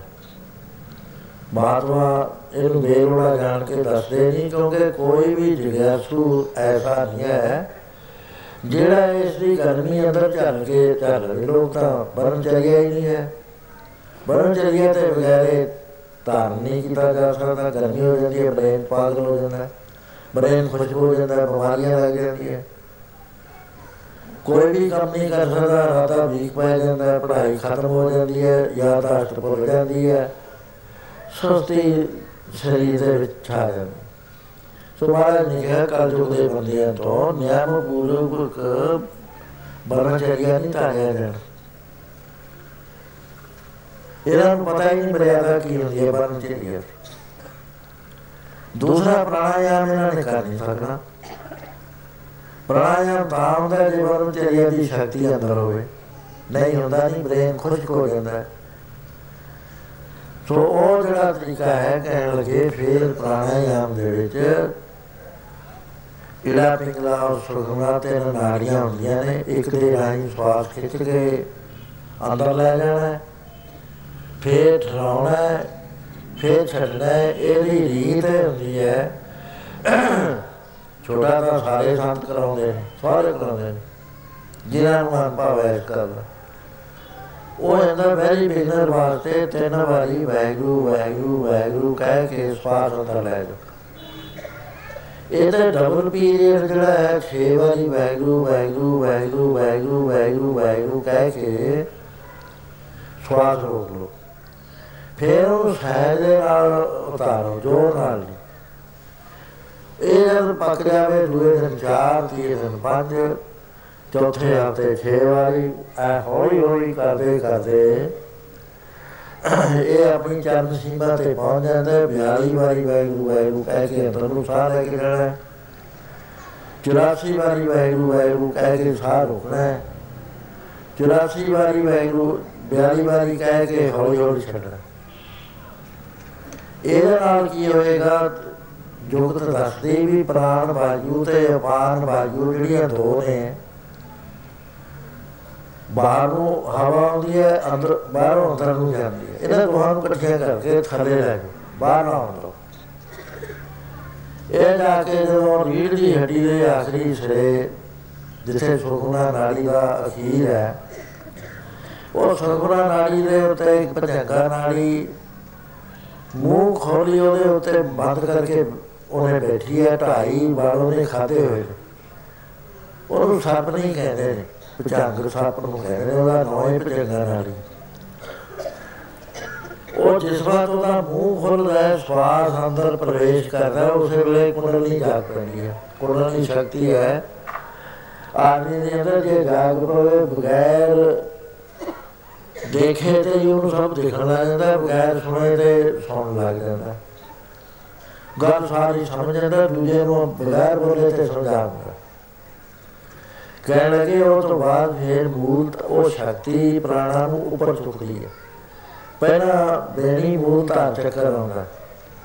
ਉਥੇ ਪੰਜ ਪੱਤੇ ਦਾ ਫੁੱਲ ਹੁੰਦਾ ਹੈ ਤੇ ਰੰਗ ਲਾਲ ਹੁੰਦਾ ਤੇ ਉਥੇ ਦੇਵਤਾ ਦੇ ਦਰਸ਼ਨ ਹੁੰਦੇ ਨੇ, ਗਣੇਸ਼ ਦੇ। ਉਹਦੇ ਬਾਅਦ ਸਵਾਦਿਸ਼ਟਾਨ ਚੱਕਰ ਆਉਂਦਾ ਛੇ ਉਹਦੇ ਪੱਤੇ ਹੁੰਦੇ ਨੇ, ਪੀਲਾ ਰੰਗ ਹੁੰਦਾ ਉਥੇ ਬਰਮਾ ਜੀ ਚਾਰ ਮੁਖ ਵਾਲਾ ਦਰਸ਼ਨ ਦਿੰਦਾ ਉਥੇ ਅੱਖਰ ਨੇ, ਅੱਖਰਾਂ ਦਾ ਵੀ ਆ, ਬੋਲੀ ਹੈ ਜਿਹੜੀ ਹੱਡੀ ਚੋਂ ਪੈਦਾ ਹੋਈ ਹੈ ਫਿਰ ਉਹਦੇ ਬਾਅਦ ਇਹ ਬਾਸਾ ਹੈ ਕਾਮ ਕੁੰਡਲ ਇਸ ਦੇ ਬਾਅਦ ਮਣੀਪੂਰ ਚੱਕਰ ਨਾਭੀ ਦੇ ਬਰਾਬਰ ਹੈ। ਇਹਦੇ ਵਿੱਚ ਚਾਰ ਪਤੇ ਨੇ, ਨੀਲਾ ਰੰਗ। ਹੈ ਨਾਭੀ ਵਿੱਚ ਵਿਸ਼ਨੂੰ ਜੀ ਦਾ ਦਰਸ਼ਨ ਹੁੰਦਾ। ਉਹਦੇ ਬਾਅਦ ਕਹਿੰਦੇ ਰਾਹਤ ਚੱਕਰ ਆਏਗਾ, ਇਹ ਇਹਦੇ ਵਿੱਚ ਹੁੰਦਾ ਹੈ, ਜਿੱਥੇ ਕੌਡੀ ਹੁੰਦੀ ਹੈ ਸਾਡੀ। 12 ਪੱਤਰ ਹੁੰਦੇ ਨੇ, ਸਾਵਾ ਰੰਗ ਹੁੰਦਾ ਹੈ ਤੇ ਸ਼ਿਵ ਜੀ ਦੇ ਦਰਸ਼ਨ ਹੁੰਦੇ ਨੇ। ਉਹਦੇ ਅੱਗੇ ਵਿਸ਼ੁੱਧ ਚੱਕਰ ਹੁੰਦਾ ਹੈ, ਕੰਠ ਚ ਹੁੰਦਾ ਹੈ 16 ਪੱਤੇ ਹੁੰਦੇ ਨੇ, ਸਾਵਾ ਰੰਗ ਹੁੰਦਾ ਹੈ ਤੇ ਇਥੇ ਜੀਵ ਦੇ ਦਰਸ਼ਨ ਹੁੰਦੇ ਆਪਣੇ, ਮੈਂ ਕੌਣ ਇਥੇ ਆ ਕੇ ਦਿਸਦਾ ਜੀਵ ਇਹ ਤੋਂ ਬਾਅਦ ਜਦ ਤੇਰੀ ਸੁਰਤ ਪ੍ਰਾਣ ਹੋਰ ਉੱਪਰ ਜਾਣਗੇ ਆ ਗਿਆ ਚੱਕਰ ਜਿੱਥੇ ਦੋਏ ਅੱਖਾਂ ਦੇ ਨੱਕ ਦੀ ਜਾ ਰਿਹਾ ਹੈ, ਇਹ ਥਾਂ ਦੇ ਉੱਤੇ ਤੈਨੂੰ ਦਰਸ਼ਨ ਹੋਏਗਾ ਗੁਰੂ ਦਾ, ਆਪਣੇ ਗੁਰੂ ਦਾ। ਤੇ ਉਥੇ ਦੋ ਪੱਤੇ ਦਾ ਫੁੱਲ ਹੁੰਦਾ ਹੈ, ਲਾਲ ਸੁਰਖ ਰੰਗ ਹੁੰਦਾ ਗੁਰਮੁਖ ਲਾਲੋ ਲਾਲ। ਇਹਦੇ ਅੱਗੇ ਫਿਰ ਤਰੁੱਟੀ ਹੁੰਦੀ ਹੈ, ਤਰੁੱਟੀ ਨੂੰ ਵੇਖਣਾ ਪੈਂਦਾ ਹੈ, ਉਹੀ ਪ੍ਰਾਣਾਯਾਮ ਦੇ ਨਾਲ ਸੁਖਰਾ ਨਾਲੀ ਦੇ ਵਿੱਚ ਹੀ ਪ੍ਰਾਣ ਤੇ ਚੱਲਦੇ ਨੇ। ਉਹ ਵੇਦ ਹੁੰਦੀ ਹੈ, ਉਹਦੇ ਚ ਪਾਰ ਹੋ ਜਾਂਦੀ ਹੈ, ਉਥੋਂ ਪਾਰ ਹੁੰਦੀ, ਸਾਰੀ ਦੀ ਸਿੱਧੀ ਦਾ ਮੰਡਲ ਆ ਜਾਂਦਾ ਸ਼ਕਤੀਆਂ ਦੇ ਰਹਿਰੇ ਵੱਜਦੇ ਨੇ ਸਾਬੇ ਨਹੀਂ ਜਾਂਦੇ। ਉਹਨੂੰ ਸਾਂਸਰਾ ਦਾ ਕਮਲ ਮੰਡਲ ਕਹਿੰਦੇ ਨੇ। 1000 ਪਤਾ ਹੁੰਦਾ ਉਹਦਾ ਰੋਸ਼ਨੀ ਉਹਦੀ ਵਾਈਟ ਹੁੰਦੀ ਹੈ, ਲਾਈਟ ਵਰਗੀ। ਉਹਦੇ ਅੱਗੇ ਜਦ ਤੂੰ ਹੋਰ ਚੜਾਈ ਕਰੇਗਾ, ਇਹ ਰਿੱਧੀ ਸਿੱਧੀ ਜਿਹੜਾ ਫਸ ਗਿਆ, ਫੇਰ ਤਾਂ ਤੂੰ ਰਹਿ ਗਿਆ ਇੱਥੇ ਹੀ। ਤੇਰਾ ਜਨਮ ਐਵੇਂ ਹੀ ਜਾਏਗਾ। ਕਿਉਂਕਿ ਰਿੱਧ ਸਿੱਧ ਸਾਹਿਬ ਉਹ ਹੈ ਨਾਮ ਨਾ ਵਸੇ ਮਹਾਰਾਜ। ਇਹਦੇ ਉੱਤੇ ਫਿਰ ਦਸਵਾਂ ਦਵਾਰ ਆਉਂਦਾ ਹੈ। ਗੁਰਮੁਖ ਅੰਦਰ ਸਹਿਜ ਹੈ, ਮਨ ਚੜਿਆ ਰਸਮੇ ਆਕਾਸ਼ ਤਿੱਥੇ ਊਂਗ ਨਾ ਭੁੱਖਾ ਹੈ, ਹਰ ਅੰਮ੍ਰਿਤ ਨਾਮ ਸੁਖਵਾਸ ਨਾਨਕ ਦੁਖ ਸੁਖ ਵਿਆਪਤ ਨਹੀਂ ਜਿਥੇ ਆਤਮ ਰਾਮ ਪ੍ਰਗਾਸ ਸੋ ਪਦ ਛੇ ਸ਼ਾਸਤਰ ਸਿਆਣਿਆਂ ਦੇ ਰਚੇ ਨੇ। ਉਹ ਆਪਣੇ ਆਪਣੇ ਮਤ ਵਿੱਚ ਸਥਿਰ ਨੇ। ਜਿੰਨੀ ਉਹਨਾਂ ਨੇ ਗੱਲ ਜਾਣੀ ਆ ਉਹ ਨਹੀਂ ਲਿਖੀ। ਸਾਧ ਸ਼ਾਸਤਰ ਹੈ, ਪਤੰਜਲ ਯੋਗ ਸ਼ਾਸਤਰ ਕਹਿੰਦੇ ਵਿਸ਼ੇਸ਼ ਜਿਹੜਾ ਹੈ ਇਹ ਕਰਮਾਂ ਦੀ ਥਿਉਰੀ ਦਿੱਤੀ ਹੈ ਵਿਸ਼ੇਸ਼ ਨੇ ਵੀ ਸਾਰਾ ਸੰਸਾਰ ਕਰਮਾਂ ਦੇ ਅਧੀਨ ਚੱਲ ਰਿਹਾ। ਗੁਰੂ ਮਹਾਰਾਜ ਵੀ ਕਹਿੰਦੇ ਜੈਸੀ ਕਰਮ ਬੁੜੀ ਹੈ ਮਸਤਕ ਕਾ ਜੀਏ ਦੇ ਤੈਸੀ ਬਾਤ ਕਰਮ ਦੇ ਖੇਤਰ ਨੂੰ ਗੁਰੂ ਮਹਾਰਾਜ ਨੇ ਬੜੀ ਮਹੱਤਤਾ ਦਿੱਤੀ ਹੈ। ਵੀ ਉਹ ਭੋਗਣੇ ਪੈਂਦੇ ਨੇ, ਰਾਜਾ ਜਨਮੇਜਾ ਤੇ ਮਤੀ ਮਰਦ ਬਿਆਸ ਪੜਾਇਆ ਤਿੰਨ ਕਰ ਜਾ ਕੇ 18 ਖਾਏ ਕਿਤਨਾ ਚਲੇ ਚਲਾਇਆ। ਕਰਮ ਨਾ ਬਦਲੇਗਾ ਲੇਖ ਨਾ ਮਿਟੀ ਹੈ ਸਗੀ ਜੋ ਲਿਖਿਆ ਕਰਤਾ। ਇਸ ਤਰ੍ਹਾਂ ਫਿਰ ਕਨਾਦ ਹੈ। ਨਿਆਇ ਹੈ ਗੋਤਮ ਨੇ ਬਣਾਏ ਨੇ ਪੂਰਵ ਵੰਸਾ ਜੈਮਨੀ ਨੇ ਬੇਦਾਂਤ ਬਿਆਸ ਜੀ ਨੇ। ਇਹਦੇ ਵਿੱਚ ਮੂਲ ਸਵਾਲ ਇਹ ਹੈ ਵੀ ਪੰਜ ਕਲੇਸ਼ ਆਦਮੀ ਦੇ ਅੰਦਰ ਇਸ ਨੂੰ ਪਰੇਸ਼ਾਨ ਕਰਦੇ ਨੇ। ਅਵਿਦਿਆ, ਅਸਮਤਾ ਬੇਟੀ ਸਮਾਨ ਨਾ ਰਹਿਣੀ। ਕਬੂ ਜੀੜਾ ਉਹ ਚੜਦਾ ਕਬੂ ਜਾਏ ਪਿਆਲੇ ਫੇਰ ਰਾਗ ਰਾਗ ਦੇ ਵਿੱਚ ਮੋਹ ਪੈਦਾ ਹੁੰਦਾ ਹੈ। ਮੇਰਾ ਬੱਚਾ, ਮੇਰੇ ਭਰਾ, ਮੇਰੀ ਜ਼ਮੀਨ, ਮੇਰੀ ਜੈਲ ਮੇਰੇ ਮਿੱਤਰ, ਇਹ ਰਾਗ ਕਹਾਂ ਤੇ ਦੂਸਰਾ ਹੈ, ਦੁਆਇਸ਼ ਹੁੰਦਾ ਵੈਰ ਭਾਵ ਦੂਸਰੇ ਨਾਲ ਨਫ਼ਰਤ ਕਰਨੀ, ਨਿੰਦਿਆ ਕਰਨੀ ਚੁਗਲੀ ਕਰਨੀ, ਖਾਮ ਕਰ ਲੱਗਣਾ। ਪੰਜਵਾਂ ਕਲੇਸ਼ ਹੁੰਦਾ ਨਿਵੇਸ਼ ਉਹ ਗੁਰੂ ਦੇ ਵਚਨ ਨੂੰ ਕਦੇ ਨਹੀਂ ਖਤਮ ਬਣੂਗਾ ਸਾਰੇ ਅੰਦਰ ਇਹ ਕਲੇਸ਼ ਹੈ ਗੁਰੂ ਕਹਿੰਦਾ ਵੀ ਹਰ ਥਾਂ ਦੇ ਉੱਤੇ ਵੈਗਰੂ ਹੈ ਤੇਰੇ ਅੰਦਰ ਵੀ ਵੈਗਰੂ ਹੈ ਬਾਹਰ ਵੀ ਵੈਗਰੂ ਹੈ ਤੂੰ ਹੈ ਨਹੀਂ, ਤੂੰ ਤਾਂ ਪਰਛਾਵੇਂ ਨੂੰ ਆਪਣਾ ਆਪ ਮੰਨਦਾ ਹੈ। ਤੂੰ ਇਹ ਗੱਲ ਨਹੀਂ ਮੰਨਦਾ, ਮੈਂ ਨਹੀਂ, ਪ੍ਰਭ ਸਭ ਕੁਝ ਤੇਰਾ। ਈਗਾ ਨਿਰਗੁਣ ਹੋਗਾ ਸਗੁਣ, ਕੇਲ ਕਾ ਤੇਰੇ ਵਿੱਚ ਸੁਆਮੀ ਮੇਰਾ। ਨਗਰ ਮੈਂ ਆਪ, ਬਾਹਰ ਪੁਨ ਆਪਨ ਪ੍ਰਭ ਮੇਰੇ ਕੋ ਸਗਲ ਤੇਰਾ ਇਹ ਗੱਲ ਅਸੀਂ ਮੰਨਣ ਨੂੰ ਤਿਆਰ ਨਹੀਂ ਹਾਂ ਵੀ ਮਹਾਰਾਜ ਹੋ ਤਾਂ ਮਨਾਈ ਜਾਓ ਸਭ ਮੰਨਾਂਗੇ ਪਰ ਇਹ ਜਿਹੜਾ ਤੁਹਾਡਾ ਬਚਨ ਹੈ ਨਾ ਵੀ ਤੂੰ ਨਹੀਂ ਹੈਗਾ ਅਸੀਂ ਤਾਂ ਹੈਗੇ ਮੇਰੇ ਬਾਲ ਬੱਚੇ ਨੇ, ਮੇਰਾ ਇੰਟਰਸਟ ਹੈ, ਮੇਰਾ ਘਰ ਹੈ, ਮੇਰੀ ਜਾਇਦਾਦ ਹੈ, ਮੇਰੇ ਪ੍ਰੋਬਲਮ ਨੇ, ਜੇ ਮੈਂ ਹੈਗਾ ਤਾਂ ਹੀ ਨੇ। ਉਹ ਕਹਿੰਦਾ ਤੂੰ ਬੱਲੋ ਬੱਲੀ ਦੇ ਖੜੇ ਕਰੇ ਨੇ ਗਿਆਨ ਕਰ। ਗਿਆਨ ਕੀ ਹੁੰਦਾ ਰਸੀ ਪਈ ਹੈ ਸਾਹਮਣੇ। ਨੇਰਾ ਹੈ ਮਟ ਜਾਣਾ ਉਹਨੂੰ ਸੱਪ ਮੰਨ ਕੇ ਬਹਿ ਗਏ। ਰਾਮਦਾਨ ਹੈ, ਉਹਦੇ ਤੇ ਸੂਰਜੀਆਂ ਕਿਰਨਾਂ ਪੈਂਦੀਆਂ। ਤੇ ਉਹਨੂੰ ਦਰਿਆ ਬਣ ਕੇ ਬੈਠ ਗਏ। ਸਿੱਪੀ ਜੰਮਦੀ ਹੈ, ਚਾਂਦੀ ਚਾਂਦੀ, ਉਹਨੂੰ ਚਾਂਦੀ ਮੰਨ ਕੇ ਬੈਠ ਗਏ। ਜਿਹੜੀ ਚੀਜ਼ ਹੈ ਨਹੀਂ, ਉਹਨੂੰ ਹੋਈ ਮੰਨ ਲੈਣਾ ਅਗਿਆਨ। ਬਾਬਰ ਕਹਿੰਦੇ, ਸੰਸਾਰ ਹੈ ਨਹੀਂ। ਗੁਰੂ ਨਾਨਕ ਕਹਿਣ ਲੱਗੇ ਗੁਰਖਰਾ ਸੰਸਾਰ ਹੈ ਨਹੀਂ ਕੋ ਪਰਮੇਸ਼ਰ ਹੈ, ਇੱਥੇ ਕੋਈ ਨਹੀਂ ਹੋਰ। एक मूर्त एक दर्शन की रूप एक खेल खेल खेल खेलना को फिर एक जा साहब चौका वो कहना संसार के में बन गया महाराज कहते हम मैं करके बन गया और ज्ञान करके संसार प्रतीत था संसार नहीं था कुछ भी किसी चीज का नाम संसार नहीं है ये परमेश्वर आप ही है ਉਹਦਾ ਡਿਵੀ ਉਹਦੀ ਡਿਵੀਜ਼ਨ ਕਿਉਂ ਕਰਦੇ ਹੋ ਹੁਣ ਦਰਖਤ ਹੈ ਅਸੀਂ ਪੱਤੇ ਕਹਿੰਦੇ ਪੱਤੇ ਹੈ ਉਹ ਪਤਾ ਵੀ ਦਰਖਤ ਹੀ ਹੈ ਟਾਣੀ ਵੀ ਦਰਖਤ ਹੀ ਹੈ ਤਣਾ ਵੀ ਦਰਖਤ ਹੈ ਜੜ ਵੀ ਦਰਖਤ ਹੈ ਉਹ ਸਮੁੱਚਾ ਦਰਖਤ ਹੈ ਸਮਾਜ ਰੂਪ ਦੇ ਅੰਦਰ ਵਿਆਸ ਰੂਪ ਦੇ ਅੰਦਰ ਬਖੇਰਾ ਹੈ ਤੁਸੀਂ ਵੀ ਹੋ ਮੈਂ ਵੀ ਹਾਂ ਸਾਰੇ ਹੀ ਹਾਂ ਇਹ ਵਿਆਸ ਰੂਪ ਜਿਹੜਾ ਹੈ ਇੰਡੀਵਿਜੂਅਲ ਹੰਗਤਾ ਦੇ ਮੰਗਤਾ ਦੇ ਮਮਤਾ ਦੇ ਅਧੀਨ ਇਸ ਨੇ ਗਿਆਨ ਪੈਦਾ ਕਰਿਆ ਹੋਇਆ ਅਸਲੀ ਚੀਜ਼ ਹੈ ਸਮਸ਼ਟ ਜ਼ਮੀਨ ਦਰਬਾਨ ਕੇ ਵਿਖੇ ਸਮਸਤ ਇੱਕ ਜੋਤ ਹੈ, ਨਾ ਕਾਟ ਹੈ, ਨਾ ਬਾੜ ਹੈ, ਨਾ ਬਾੜ ਕਾਟ। ਸੋ ਇਸ ਤਰ੍ਹਾਂ ਦੇ ਨਾਲ ਬੇਲ ਨੂੰ ਮਹਾਤਮਾ ਸਮਝਾ ਰਹੇ ਨੇ। ਸੋ ਉਹਨਾਂ ਨੇ ਕਿਹਾ ਤੇ ਉਸ ਤੇ ਅੱਗੇ ਹੁੰਦਾ ਆਸਣ ਲਾ ਕੇ ਬੈਠਣਾ। ਐਸਾ ਆਸਣ ਲਾਉਣਾ ਵੀ ਬਾਰ-ਬਾਰ ਗੋਡਾ ਨਾ ਚੱਕੀ ਜਾ ਹਿੱਲੀ ਨਾ ਜਾ। ਐਸਾ ਥਾਂ ਭਾਲ ਜਿੱਥੇ ਮੱਖੀ ਮੱਛਰ ਨਾ ਹੋਵੇ, ਸੁਤੰਤਰ ਹੋਵੇ। ਨਹੀਂ ਫਿਰ ਅੰਦਰ ਵੀ ਖੋਜ ਨਹੀਂ ਹੁੰਦੀ ਜੇ ਹਿੱਲੀ ਜਾਵੇ। ਇੱਕ ਟਾਕ ਬੈਠ ਕੇ ਇੱਕ ਥਾਂ ਸੁਰਤ ਲਾ ਕੇ ਖੋਜ ਹੋਇਆ ਕਰਦੀ। ਫਿਰ ਰੇਚਿਕ ਪੂਰ ਕੁੰਭ ਕਰਦੇ ਆ, ਪ੍ਰਤਿਹਾਰ ਦੀ ਵਾਰੀ ਆ ਜਾਂਦੀ ਹੈ। ਮਨ ਦੌੜਦਾ ਹੈ। ਉਹ ਫੇਰ ਕੇ ਕੇ ਰਹਿ ਆਉਣਾ ਫੇਰ ਦੌੜਦਾ, ਫੇਰ ਕੋਈ ਕੇ ਰਹਿ ਆਉਣਾ ਫੇਰ ਦੌੜਦਾ, ਫੇਰ ਇੰਦਰੀਆਂ ਦੇ ਉੱਤੇ ਕੰਟਰੋਲ ਕਰਨਾ ਹੈ ਪਾਤੜਿਆ ਰੂਪਨਾ ਦੇਖਾ ਨੇਤਰ ਕਰਨਾ ਸੁਨੇ ਕਾਹੂ ਕੀ ਦੇਦਾ ਇਸ ਤਰ੍ਹਾਂ ਦੀ ਜਦ ਬੇਟੀ ਧਾਰੇਗਾ, ਫਿਰ ਤੇਰੀ ਬੇਟੀ ਇਕਾਂਤ ਦੇਸ਼ ਵਿੱਚ ਬੈਠ ਕੇ ਗੱਲਾਂ ਕਰੀ ਸਾਰੀਆਂ। ਜਿੱਥੇ ਰੌਲਾ ਗੋਲਾ ਹੈ, ਉੱਥੇ ਸਾਧਨ ਨਹੀਂ ਹੋ ਸਕਿਆ ਕਰ ਇਕਾਂਤ ਥਾਂ ਚਾਹੀਏ। ਮਹਾਤਮਾ ਇਕਾਂਤ ਥਾਂ ਬਹੁਤ ਭਾਲਦੇ ਨੇ, ਜਦੋਂ ਮਹਾਰਾਜ ਜੀ ਨੇ ਕੁਬੋਰੇ ਵਿੱਚ ਪ੍ਰਵੇਸ਼ ਕਰਿਆ, ਉਹ ਸਰਦਾਰ ਮੋਹਨ ਸਿੰਘ ਜੀ ਦਿੱਲੀ ਵਾਲਿਆਂ ਨੇ ਬਣਾਇਆ ਸੀ। ਉਹਦੀ ਲੋੜ ਕਿਉਂ ਪਈ? ਆ ਜਿਹੜੇ ਟਰੈਕਟਰ ਆ ਗਏ ਇੰਜਣ ਆ ਗਏ ਉਹ ਧੁੱਪ ਧੁੱਪ ਹੋ ਜਾਂਦੀ ਸੀ। ਮਹਾਰਾਜ ਦੇ ਬੁਖਾਰ ਵਿੱਚ ਝੁੰਮਿਆ ਵੀ ਐਸੀ ਜਗ੍ਹਾ ਚਾਹੀਦੀ ਹੈ ਜਿੱਥੇ ਅਖੰਡ ਸਮਾਧੀ ਲੱਗੀ ਰਹੇ। ਉਹਨੇ ਭੋਰਾ ਬਣਾ ਦਿੱਤਾ ਗੁਰਦੁਆਰੇ ਸਾਹਿਬ। ਮਹਾਪੁਰਸ਼ ਪ੍ਰਸੰਨ ਹੋ ਕੇ ਕਹਿਣ ਲੱਗੇ, ਮੋਹਨ ਸਿੰਘ, ਮੰਗ ਕੀ ਮੰਗਦਾ ਤੈਨੂੰ ਗੁਰੂ ਨਾਨਕ ਦੇ ਘਰੋਂ ਦਵਾਈ ਜਦੋਂ ਤਿੰਨ ਵਾਰੀ ਕਹੇ ਤੇ ਮੰਗਿਆ ਤਾਂ ਮਹਾਰਾਜ ਕਹਿੰਦੇ, ਜਾ ਤੇਰੇ ਦੁਨੀਆ ਵੀ ਰਹੇਗੀ ਤੇ ਦੀਨ ਵੀ ਰਹੇਗਾ। ਹੁਣ ਤੱਕ ਚੱਲਦਾ ਦੀਨ। ਚੌਥੀ ਪੁਸਤਾ ਹੈ, ਕੋਈ ਨਾਸਤਕ ਨਹੀਂ ਹੋਇਆ, ਕੋਈ ਸ਼ਰਾਬੀ ਕਬਾਬੀ ਨਹੀਂ ਹੋਇਆ, ਕੋਈ ਮਾਸ ਖਾਣਾ ਆਂਡੇ ਖਾਣਾ ਨਹੀਂ ਹੈ। ਉਹ ਦੀਨ ਘਰ ਦੇ ਵਿੱਚ ਪ੍ਰਵੇਸ਼ ਕਰ ਗਿਆ। ਦੂਜੇ ਦੁਨੀਆ ਦੌਲਤ ਦੇ ਜਾਂਦਾ ਉਹ ਹਿਸਾਬ ਕਿਤਾਬ ਤੋਂ ਬਾਹਰ ਹੀ ਹੈ। ਸੋ ਇਸ ਤਰ੍ਹਾਂ ਦੇ ਨਾਲ ਵਾਲੇ ਕਹਿੰਦੇ ਤਾਂ ਹੈ, ਸਾਨੂੰ ਇਕਾਂਤ ਵਿੱਚ ਬੈਠਣ ਦਾ ਸਾਧਨ ਬਣਾਇਆ।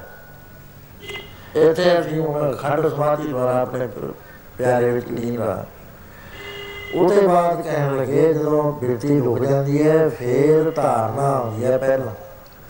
ਉਹ ਹੁੰਦੀ ਹੈ 12 ਸੈਕਿੰਡ ਵਾਸਤੇ ਜੇ ਬਿਰਤੀ ਰੁਕ ਜਾਵੇ ਉਹਨੂੰ ਧਾਰਨਾ ਕਹਿੰਦੇ ਨੇ। 12 ਸੈਕਿੰਡ।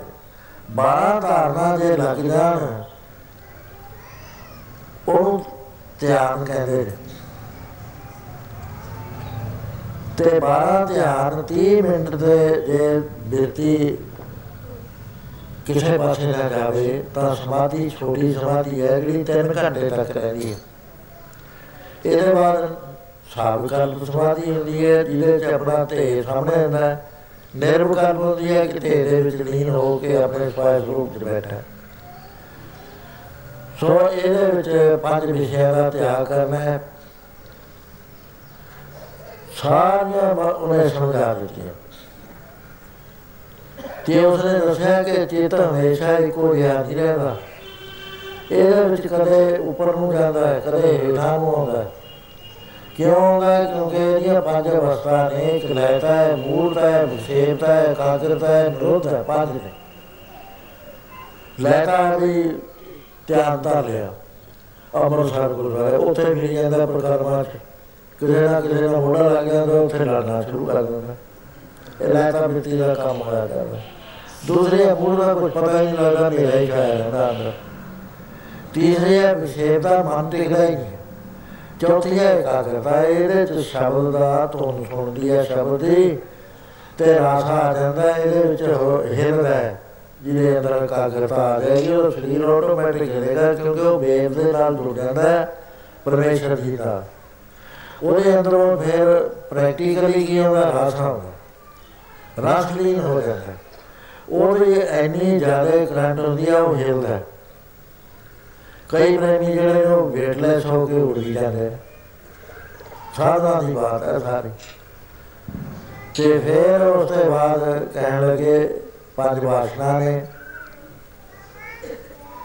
ਤੇ ਫਿਰ ਜਦੋਂ ਸਮਾਧੀ ਲੱਗ ਜਾਏਗੀ ਫਿਰ ਮਨ ਦਾ ਨਾਸ਼ ਹੋ ਜਾਏਗਾ, ਉਹਨਾਂ ਦੇਸ਼ ਵਿੱਚ ਪਹੁੰਚ ਜਾਏਗਾ ਬਾਸ਼ਨਾ ਸਾਰੀਆਂ ਜਾਂਦੀਆਂ ਰਹਿਣਗੀਆਂ ਤੇ ਗਿਆਨ ਮਿਲ ਜਾਏਗਾ, ਤਤ ਗਿਆਨ ਹੋ ਜਾਏ। ਸੋ ਇਹ ਜਿਹੜਾ ਤੈਨੂੰ ਮੈਂ ਮੰਤਰ ਦੇਣਾ ਇਹਦਾ ਤੂੰ ਜਾਪ ਕਰ। ਇਸ ਤਰ੍ਹਾਂ ਤੂੰ ਸਾਧਨ ਕਰ, ਪਰਮੇਸ਼ਰ ਤੇਰੇ ਅੰਦਰ ਹੈ, ਉਹ ਥਾਂ ਦੇ ਉੱਤੇ ਤੈਨੂੰ ਪਰਮੇਸ਼ਰ ਦੇ ਦਰਸ਼ਨ ਹੋਣਗੇ। ਬਾਣੀ ਵਿੱਚ ਐਸਾ ਹੁੰਦਾ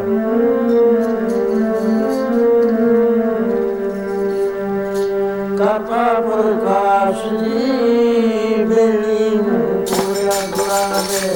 ਕਰਤਾ ਪ੍ਰਕਾਸ਼ ਜੀ ਮੇਰੀ ਪੂਰਾ ਗੁਣਾ ਦੇ। ਕਰਤਾ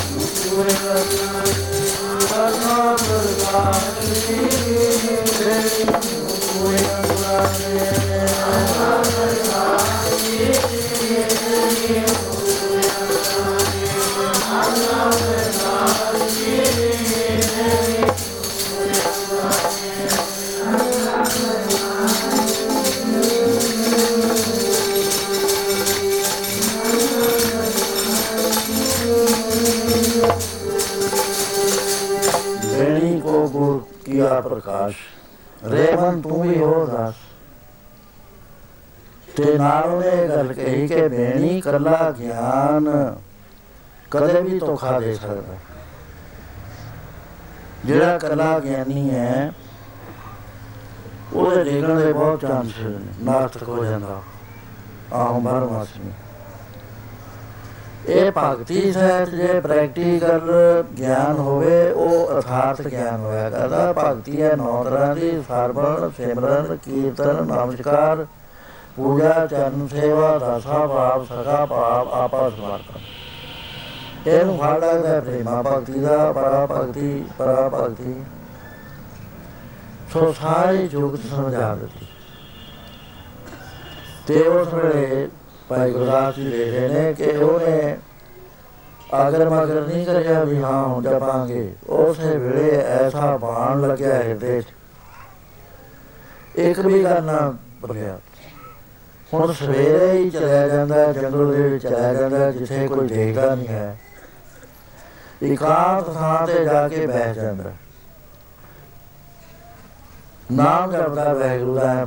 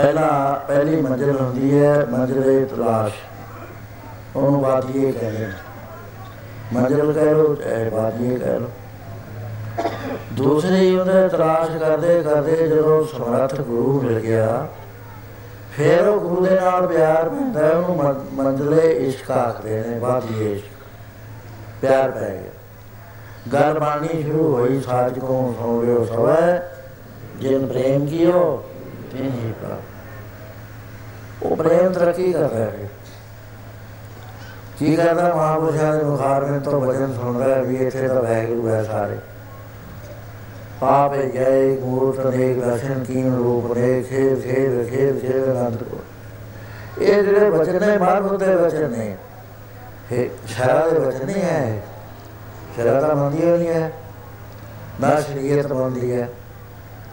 ਇਹ ਤਾਂ ਕਰਮ ਕਾਂਡ ਹੈ। ਸ਼ਰਾ ਦੇ ਜਿਨਾ ਕਰਮ ਕਾਂਡ ਪੁੱਛਣਾ ਪੁੱਛ ਲੋ ਦੱਸੀ ਜਾਣਗੇ।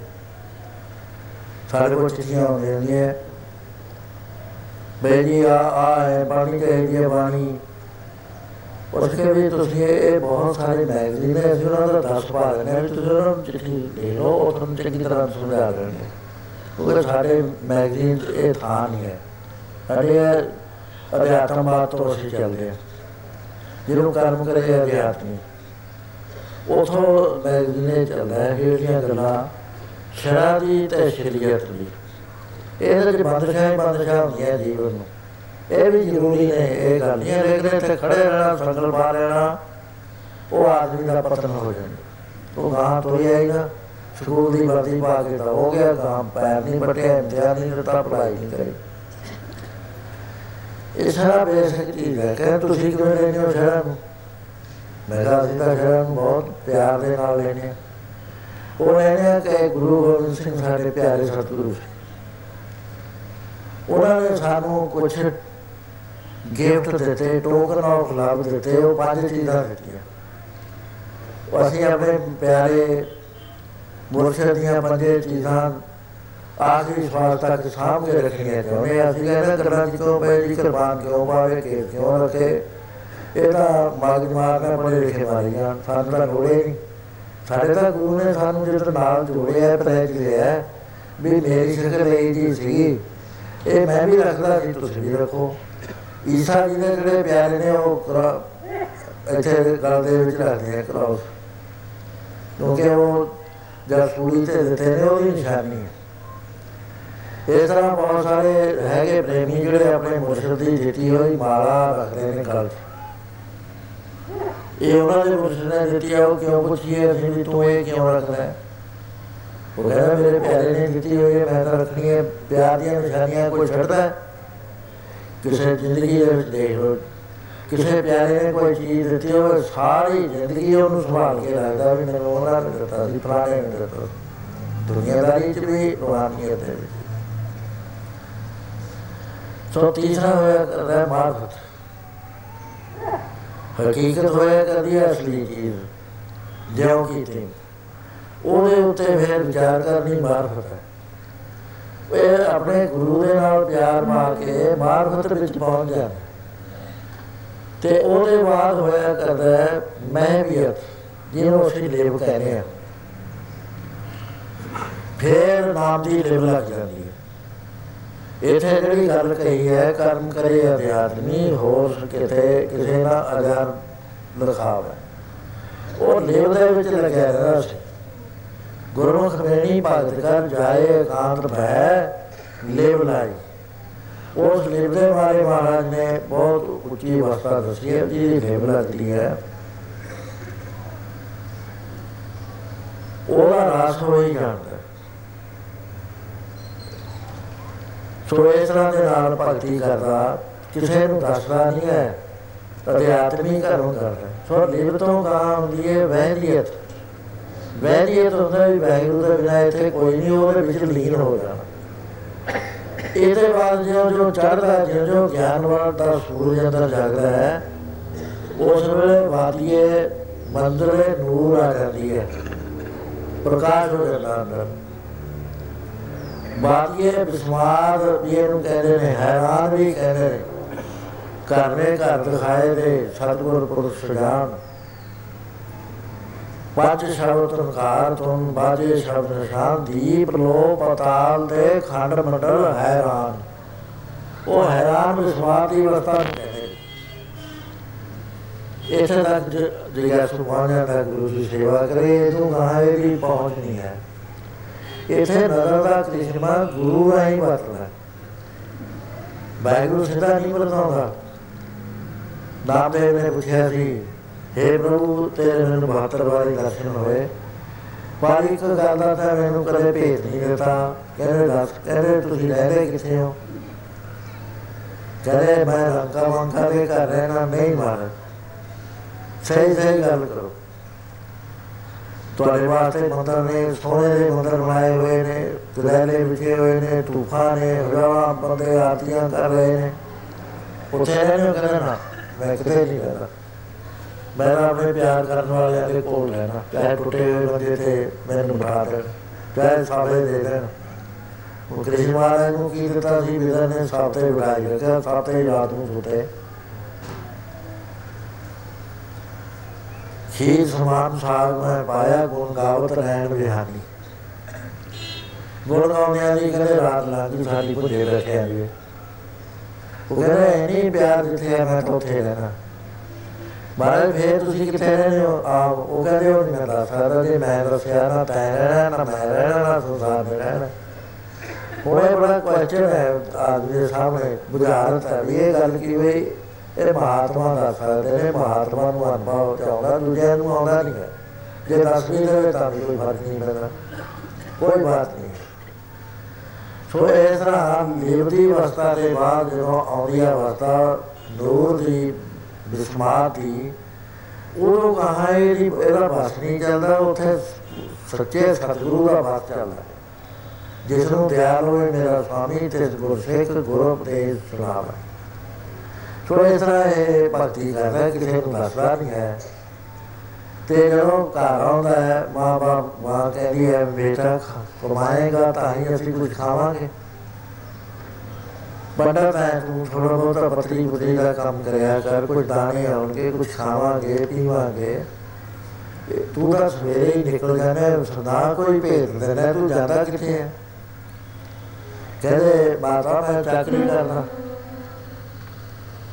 ਕਹਿੰਦੇ, ਕੀ ਨਹੀਂ ਕਰਦੇ ਕਹਿੰਦੇ, ਮੈਂ ਚਾਕਰੀ ਜਿਹੜੀ ਕਰਨ ਲੱਗਿਆ ਨਾ, ਮੈਨੂੰ ਬੜਾ ਬਹੁਤ ਵੱਡਾ ਜੋਬ ਮਿਲ ਗਿਆ। ਬਹੁਤ ਵੱਡਾ ਇਹਨਾਂ ਕਿਸੇ ਨੂੰ ਮਿਲ ਨਹੀਂ ਸਕਦਾ, ਐ ਸਾਰੇ ਤੋਂ ਵੱਡਾ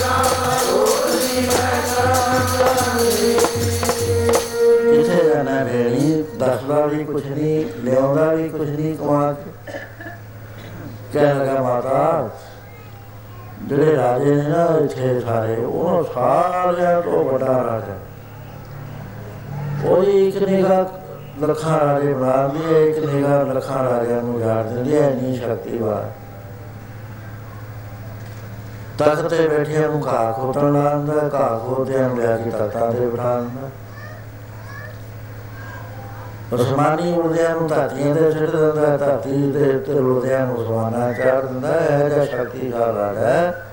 ਮੈਂ ਉਹਦੀ ਚਾਕਰੀ ਕਰਦਾ, ਤਨਖਾਹ ਉਹ ਇਕੱਠੀ ਦਿੰਦਾ। ਐਡਵਾਂਸ ਡੀਓ ਦਿੰਦਾ ਹੈਗਾ ਪੀਸ ਮਹੀਨੇ ਦਾ ਇਕੱਠੀ ਹੋ ਘਰ ਆਇਆ ਨਾ ਪੁੱਛਿਆ ਰਾਜਦਵਾਰ ਕਿਆ ਗਿਆ ਲਾਵੇ ਘਰ ਵਿੱਚ ਘਰ ਸਭ ਉਥੋਂ ਮੰਗੀਆਂ ਬਾਲ ਚਾਲ ਕਰਕੇ ਚਾਤ ਲੰਗਾਵਾ ਗੱਲਬਾਤ ਕਰਦਾ ਤੇਰਾ ਸੁਣੋ ਸੁਣੋ ਲੈ ਮਾਤਾ ਉਹਦਾ ਪਛਾਣ ਦੇ ਵਿੱਚ ਵੀ ਰੋਟੀ ਦੇ ਰਿਹਾ ਜਿੱਥੇ ਕੋਈ ਭੁੱਖਾ ਨਹੀਂ ਮਰਦਾ, ਜਲ ਵਿੱਚ, ਥਾਲ ਵਿੱਚ, ਅਸਮਾਨ ਵਿੱਚ, ਹਰ ਥਾਂ ਉਹ ਦੇ ਰਿਹਾ। ਸਾਰੇ ਜੀਆਂ ਨੂੰ ਆਪਾਂ ਨੂੰ ਵੀ ਦਊਗਾ। ਇਹ ਕਹਿੰਦੇ ਚੰਗਾ। ਅੱਜ ਜਦ ਜਾਣ ਲੱਗਿਆ ਕਹਿ ਲਗੇ, ਘਰ 'ਚ ਕੋਈ ਚੀਜ਼ ਨਹੀਂ ਹੈ, ਹੁਣ ਤਾਂ ਕੰਮ ਛੱਡ ਦਿੱਤਾ। ਉਹ ਰਾਜਾ ਕਿਹਾ ਗਿਆ ਹੈ ਉਹਨੂੰ ਤਰਸ ਨਹੀਂ ਆਉਂਦਾ। ਇੰਨੇ ਦਿਨ ਹੋ ਗਏ, ਕੋਈ ਤਨਖਾਹ ਦੇ ਕੋਈ ਐਡਵਾਂਸ ਦੇ। ਕੁਛ ਮੰਦੇ ਅਖਰ ਕਹੇ ਮੈਂ ਨਹੀਂ ਕਹਿਣ ਲੱਗਿਆ ਮਾਤਾ। ਮੇਰੇ ਰਾਜੇ ਬਾਰੇ ਨਾ ਕੁਛ ਕਹਿ। ਉਹ ਤਾਂ ਬਹੁਤ ਵੱਡਾ ਹੈ। ਉਹਦੀ ਇੱਕ ਪਲ ਇੱਕ ਨਿਗਾਹ ਹੋ ਜਾਵੇ। ਤਾਤੀ ਦੇ ਮੁੰਡਿਆਂ ਨੂੰ ਤਖਤਾਂ ਦੇ। ਬਾਹਰ ਕਹਿੰਦੀ, ਚੰਗਾ ਤੇਰਾ ਰਾਜਾ ਇੱਥੇ ਖਾਣ ਪੀਣ ਨੂੰ ਵੀ ਕੁਝ ਨਹੀਂ। ਤੂੰ ਮਿਹਨਤ ਨਹੀਂ ਕਰਦਾ, ਮੰਗ ਮੰਗ ਕੇ ਵੀ ਥੱਕ ਗਿਆ।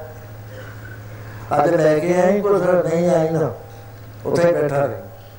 ਆਪੇ ਦੇਉ ਕੁਝ ਸੋ ਸੰਤਾਂ ਨੂੰ ਇਹਨਾਂ ਗੱਲਾਂ ਦੀ ਪਰਵਾਹ ਨਹੀਂ ਹੋਇਆ। ਕਰਦੀ ਉਹਨਾਂ ਦੇ ਇੱਥੇ ਰਸਤਾ ਬਿਲਕੁਲ ਸਾਫ਼ ਸੁਥਰਾ ਹੁੰਦਾ। ਹੋਰ ਬੰਦਾ ਤਾਂ ਚਿੱਤਰ ਨੂੰ ਲਾ ਲੈਂਦਾ ਵੀ ਐ ਕਹਿੰਦੇ ਨੇ, ਐ ਕਹਿੰਦੇ ਨੇ, ਉਹ ਨਹੀਂ ਲਾਉਂਦੇ। ਪਰ ਕੰਮ ਧਿਆਨ ਹੀ ਨਹੀਂ ਦਿਆ ਕਰਦੇ। ਮੈਂ ਮੈਂ ਜਿਹੜਾ ਕੰਮ ਕਰ ਰਿਹਾ ਕਰ ਰਿਹਾ। ਅੱਜ ਜਦ ਜਾ ਕੇ ਬੈਠਿਆ, ਹੁਣ ਪ੍ਰਭੂ ਜਿਹੜਾ ਵੈਗਰੂ ਹੈ ਉਹ ਕੋਈ ਘੁੰਮਣਾ ਦੀ ਚੀਜ਼ ਨਹੀਂ ਹੈ ਇਸ ਗੱਲ ਦੇ ਉੱਤੇ ਨਿਸ਼ਚਾ ਲਿਆਓ। ਗੁਰਮਤਿ ਦੇ ਵਿੱਚ ਪਰਮੇਸ਼ਰ ਪਿਆਰ ਕਰਨ ਵਾਲਾ ਹੈ।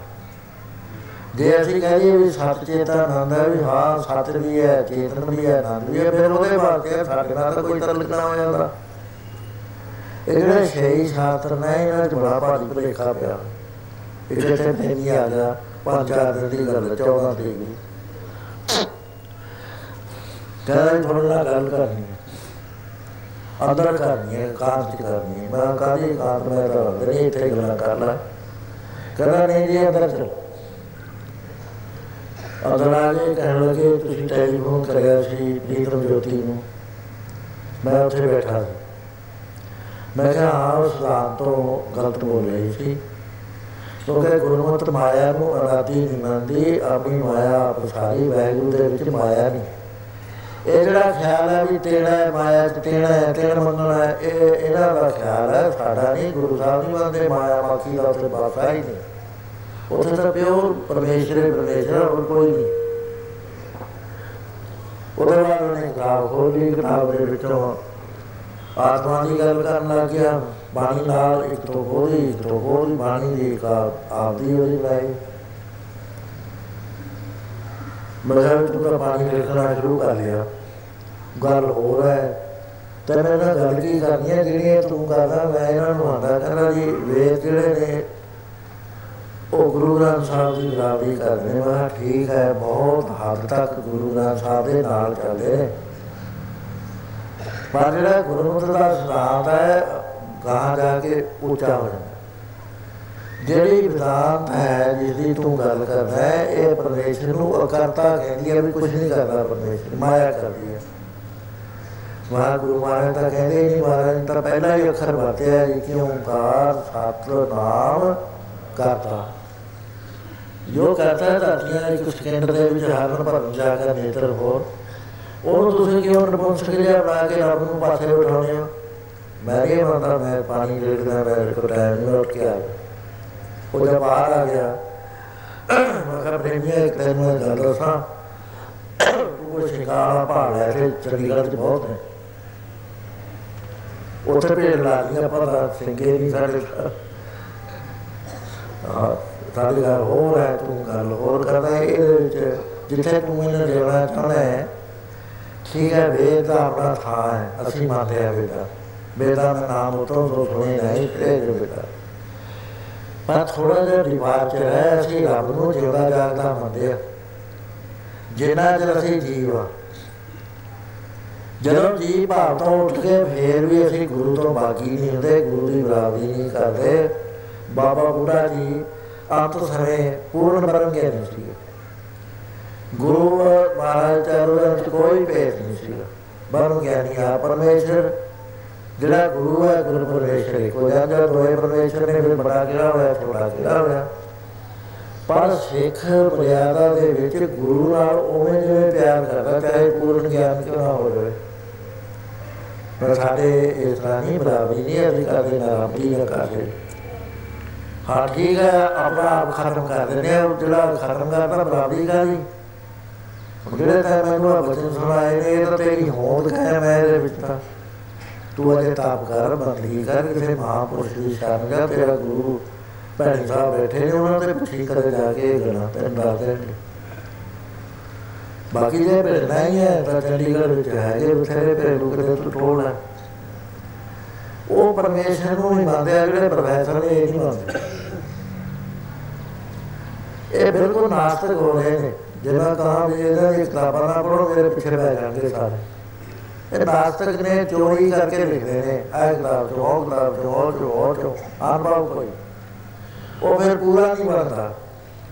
ਤਾਂ ਕਿ ਸਵਾਲ ਦਿੱਤੇ ਉਹ ਮੈਨੂੰ ਸਾਰੇ ਹੀ ਆਪ ਕਰਾਉਣੇ ਪਏ। ਉਹ ਕਿਉਂ ਅਨੁਭਵ ਅੰਦਰਲਾ ਖੁੱਲਿਆ ਨਾ ਹੋਣ ਕਰਕੇ ਕਿਤਾਬਾਂ ਗੁਰੂਆਂ ਚੋਂ ਗੱਲਾਂ ਲੱਭੀਆਂ ਨੇ ਅੰਦਰੋਂ ਨਹੀਂ ਖੁੱਲਦੀਆਂ ਉਹਦਾ ਨਤੀਜਾ ਕੀ ਹੁੰਦਾ? ਨਾਸਤਿਕ ਪਹਿਲੇ ਜਿਹੜੇ ਵੇਦਾਂਤ ਹੈ ਉਹ ਪਰਮੇਸ਼ਰ ਈਸ਼ਵਰ ਨੂੰ ਨਕਮਾ ਜਿਹਾ ਮੰਨਦੇ ਉਹ ਕਹਿੰਦੇ ਵੀ ਈਸ਼ਵਰ ਦੇ ਕੋਲ ਪ੍ਰਕਿਰਤੀ ਹੋਵੇ ਤਾਂ ਇਹ ਦੁਨੀਆ ਸਕਦਾ ਹੈ। ਕੁਮਾਰ ਕੋਲ ਮਿੱਟੀ ਦਾ ਚੱਕ ਹੋਵੇ ਟੈਕਨੀਕ ਹੋਵੇ। ਤਾਂ ਉਹ ਭਾਂਡੇ ਬਣਾ ਸਕਦਾ ਹੈ।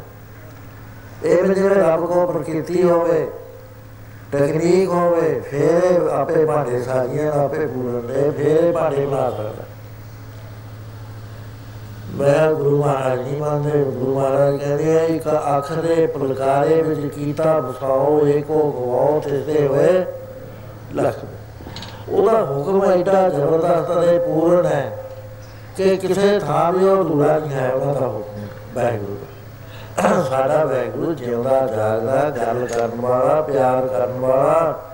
ਔਖੀ ਘੜੀ ਨਾ ਦੇਖਣ ਦੇ ਹੀ ਆਪਣਾ ਬੇਦ ਸਮਾਰੇ ਹਾਰ ਦੇ ਰੱਖੇ ਆਪਣੇ ਸਾਥ ਸਾਥ ਮਿਲਮਾਨ ਜਿੰਨਾ ਜਰ ਸਾਨੂੰ ਗਿਆਨ ਨਹੀਂ ਹੁੰਦਾ ਸੀ ਐਵੇਂ ਸਮਝਦੇ ਉਹਦੇ ਬਾਅਦ ਵੀ ਬਰਾਬਰੀ ਨੇ ਇਸ ਪਿਆਰ ਵਿੱਚ ਲੀਨ ਨੇ ਪਿਆਰ ਕਰਦੇ ਕਰਦੇ ਉਹਦੇ ਨਾਲ ਇੱਕ ਹੁੰਦੀ ਆ ਭਗਤੀ ਹੈ ਦੋ ਦੋ ਭਗਤੀ ਚੱਲਦੀ ਹੈ ਇੱਕ ਵਿੱਚ ਜਾ ਕੇ ਖਤਮ ਹੋ ਜਾਏ ਉਹ ਫੋਕਾ ਗਿਆਨ ਹੁੰਦਾ ਰਸਲੀ ਦਾ ਵੇਦ ਵਿਆਸ ਜੀ ਨੇ ਵਿਦਾਂਤ ਬਣਾਉਣ ਤੋਂ ਬਾਅਦ ਨਾਰਦ ਕੋਲ ਆਪਣਾ ਦੁੱਖ ਪ੍ਰਗਟ ਕਰਿਆ ਕਹਿੰਦਾ, ਨਾਰਦ, ਵੇਦਾਂ ਨੂੰ ਮੈਂ ਮਾਸ ਦਿੱਤਾ। ਵੇਦਾਂਤ ਮੈਂ ਰਾਜ ਦਿੱਤੀ। ਮੇਰਾ ਚਿੱਤ ਸ਼ਾਂਤ ਨਹੀਂ ਹੋ ਰਿਹਾ ਕਹਿੰਦਾ, ਤੇਰਾ ਚਿੱਤ ਤਾਂ ਨਹੀਂ ਹੋ ਰਿਹਾ ਤੂੰ ਭਗਤੀ ਨਹੀਂ ਕਰੀ। ਭਗਤੀ ਕਰਨ ਲੱਗ। ਉਥੋਂ ਵੇਲੇ ਨੇ ਗ੍ਰੰਥ ਰਚਿਆ। ਸ੍ਰੀਮਦ ਭਾਗਵਤ ਪੁਰਾਣ। ਉਹ ਕ੍ਰਿਸ਼ਨ ਮਹਾਰਾਜ ਨੂੰ ਪਰਮੇਸ਼ਰ ਦਾ ਧੇ ਬਣਾ ਕੇ ਉਹਨਾਂ ਦੇ ਪਿਆਰ ਵਿੱਚ ਫੇਰ ਉਹ ਸਾਖੀਆਂ ਗਾਈਆਂ ਗਈਆਂ ਭਜਨ ਗਾਏ ਗਏ, ਫੇਰ ਚਿੱਤ ਨੂੰ ਸ਼ਾਂਤ ਆਏ ਸੋ ਪਰਮੇਸ਼ਰ ਕਾਰਨ ਕਾਰਨ ਸਮਰੱਥ ਹੁੰਦਾ ਹੋਇਆ, ਕੋਈ ਐਵੇਂ ਨਹੀਂ ਹੈਗਾ ਵੀ ਅੰਕਰ ਫੜਦਾ ਸਾਡੇ ਨਾਲ। ਸਾਡੀਆਂ ਗੱਲਾਂ ਸੁਣਦਾ ਹੈ। ਘਟ ਘਟ ਕੇ ਅੰਤਰ ਕੀ ਜਾਣ? ਭਲੇ ਬੁਰੇ ਕੀ? ਪੀੜ ਕਰਦੇ ਪੀੜਾ ਹੀ ਨਹੀਂ ਪਛਾਣਨਾ ਫਿਰ ਅਸੀਂ ਰੱਬ ਤੇ ਲੈਣਾ ਕੀ ਹੈ? ਫਿਰ ਤਾਂ ਪੱਥਰ ਨੂੰ ਮੰਨਣ ਲੱਗ ਗਈ ਹੈ ਲੋਕਾਂ ਦਾ ਇਹਨਾਂ ਨੇ ਹੈ ਕਿ ਪੱਥਰ ਨੂੰ ਮੰਨ ਕੇ ਵੀ ਜਾਂਦੇ ਵੀ ਉਹ ਸੁਣਦੇ ਆ ਇਹਦੇ ਵਿੱਚ ਹੈ। ਇਹਦੇ ਵਿੱਚ ਹੀ ਹੋ ਕੇ ਗੱਲ ਕਰ ਰਹੇ ਸੋ ਦੂਸਰੇ ਦੇ ਨੇਚਰ ਦੇ ਉੱਤੇ ਕਦੇ ਵੀ ਕਿੰਤੂ ਨਹੀਂ ਕਰੀਦਾ, ਆਪਣਾ ਵੀ ਜਾਂਦਾ ਰਹਿੰਦਾ ਹੈ ਸੋ ਇਸ ਤਰ੍ਹਾਂ ਅੱਜ ਬਹੁਤ ਸਾਰੀਆਂ ਥਾਂ ਕੇ ਮੈਂ ਟੀਕੇ ਪੜਦਾ ਮੇਰੇ ਕੋਲ ਕਈ ਬਹੁਤ ਟੀਕੇ ਨੇ ਤੇ ਬਹੁਤੇ ਵਿਦਵਾਨ ਦਾ ਮੈਂ ਟੀਕਾ ਪੜਿਆ ਭਾਈ ਸਾਹਿਬ ਖਾਨ ਸਿੰਘ ਨਾਭੇ ਵਾਲੇ ਵੀ ਤੇ ਡਾਕਟਰ ਯਾਦਾ ਰਜਿਆ ਟੀਕਾ ਬਣਾਇਆ ਸਾਹਿਬ ਸਿੰਘ ਉਹਦੇ ਵਿੱਚ ਆਉਂਦੀ ਹੈ ਵੀ ਪਾਠ ਪੜੋਸਣ ਪੁੱਛਦੇ ਨਾਮਾ ਕਾਬੇ ਸ਼ਾਨ ਛਵਾਈਓ ਪੜ੍ਹਦੇ ਉਥੇ।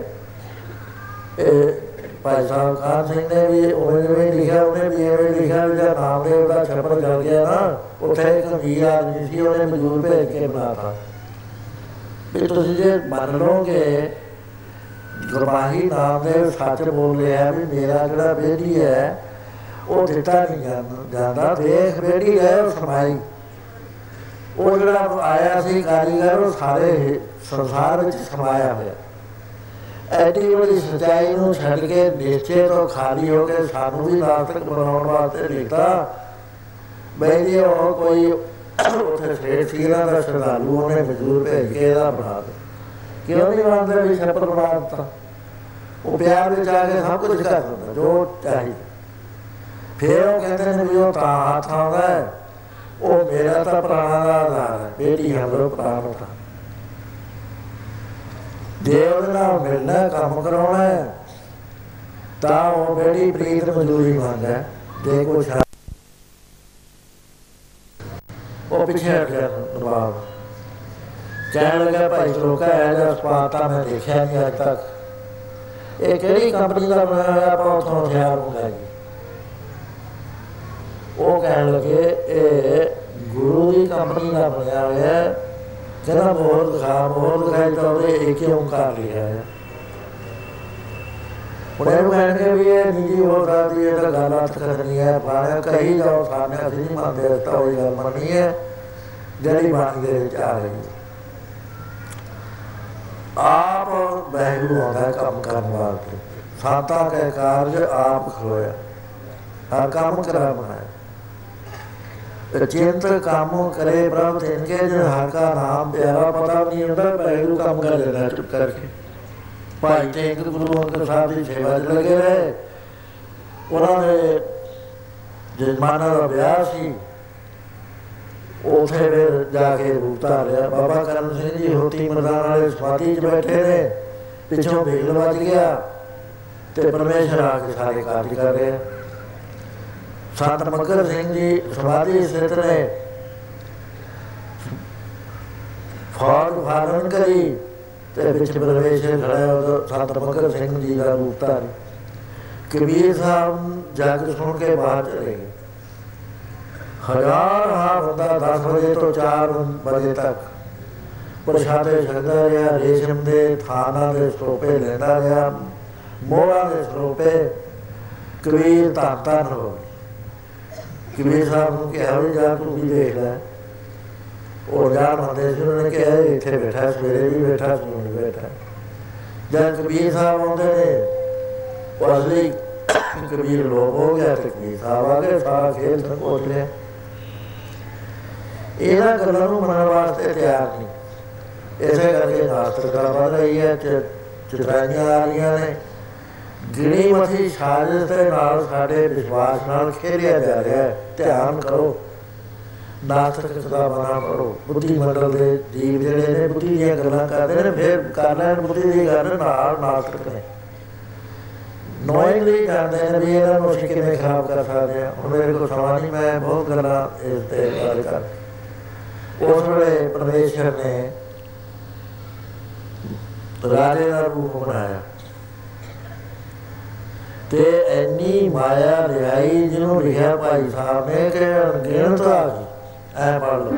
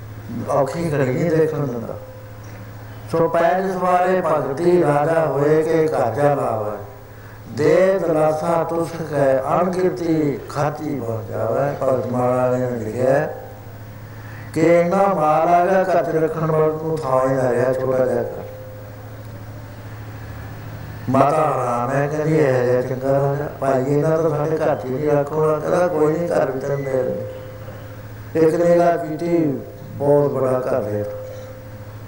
ਬੇਅੰਤ ਥਾਂ ਦੇ ਤੇ ਕਮਰੇ ਦੇ ਤੇ। ਮਾਇਆਪੁਰੀ ਹੋਏ ਮਾਤਾਪੁਰੀ ਹੋਏ ਇਹ ਸਮਾਨ ਉਹਨੂੰ ਖੇਡ ਦਾ ਪਤਾ ਨਾ ਲੱਗਿਆ ਵੀ ਇਹ ਹੋਇਆ ਕੀ। ਉਸੇ ਬਾਅਦ ਬੇੜੀ ਦੇ ਕੋਲ ਆ ਕੇ ਛੋਟੀ ਖਿੱਚ ਲਈ। ਉਥੋਂ ਆਇਆ ਭਗਤ ਪਾਸ ਹੋਏ ਦਿਆਰ ਹੇਤ ਬੁਝਾਵੇ ਹੇਤ ਕਹਿੰਦੇ ਨੇ ਪਿਆਰ। ਭਗਤ ਨੂੰ ਪਿਆਰ ਕਰਦਾ ਹੈ, ਪਿਆਰ ਦੀਆਂ ਗੱਲਾਂ ਕਰਦਾ। ਹੈ। ਕਹਿੰਦਾ ਬੇੜੀ ਤੂੰ ਜਾ ਕਰ। ਮੈਂ ਦੇ ਆਇਆ ਸਾਰੀਆਂ ਚੀਜ਼ਾਂ। ਤੂੰ ਹੁਣ ਫਿਕਰ ਨਾ ਕਰ। ਉਥੋਂ ਆਇਆ ਭਗਤ ਪਾਸ ਹੋਏ ਦਿਆਲ ਹੇਤ ਬੁਝਾਵੇ ਭਗਤ ਜਨਾ ਜੈਕਾਰ ਕਰਾਵੇ, ਉਹਦਾ ਕੰਮ ਇਹ ਹੈ ਕਿ ਭਗਤਾਂ ਦੀ ਜੈ ਜੈ ਕਰ ਜੈ ਜੈਕਾਰ ਕਰਾਉਣਾ ਜੈ ਜੈਕਾਰ ਕਰਾਵੇ, ਭਗਤਾਂ ਦੀ, ਐਸਾ ਪਿਆਰਾ ਮੇਰਾ ਵਾਹਿਗੁਰੂ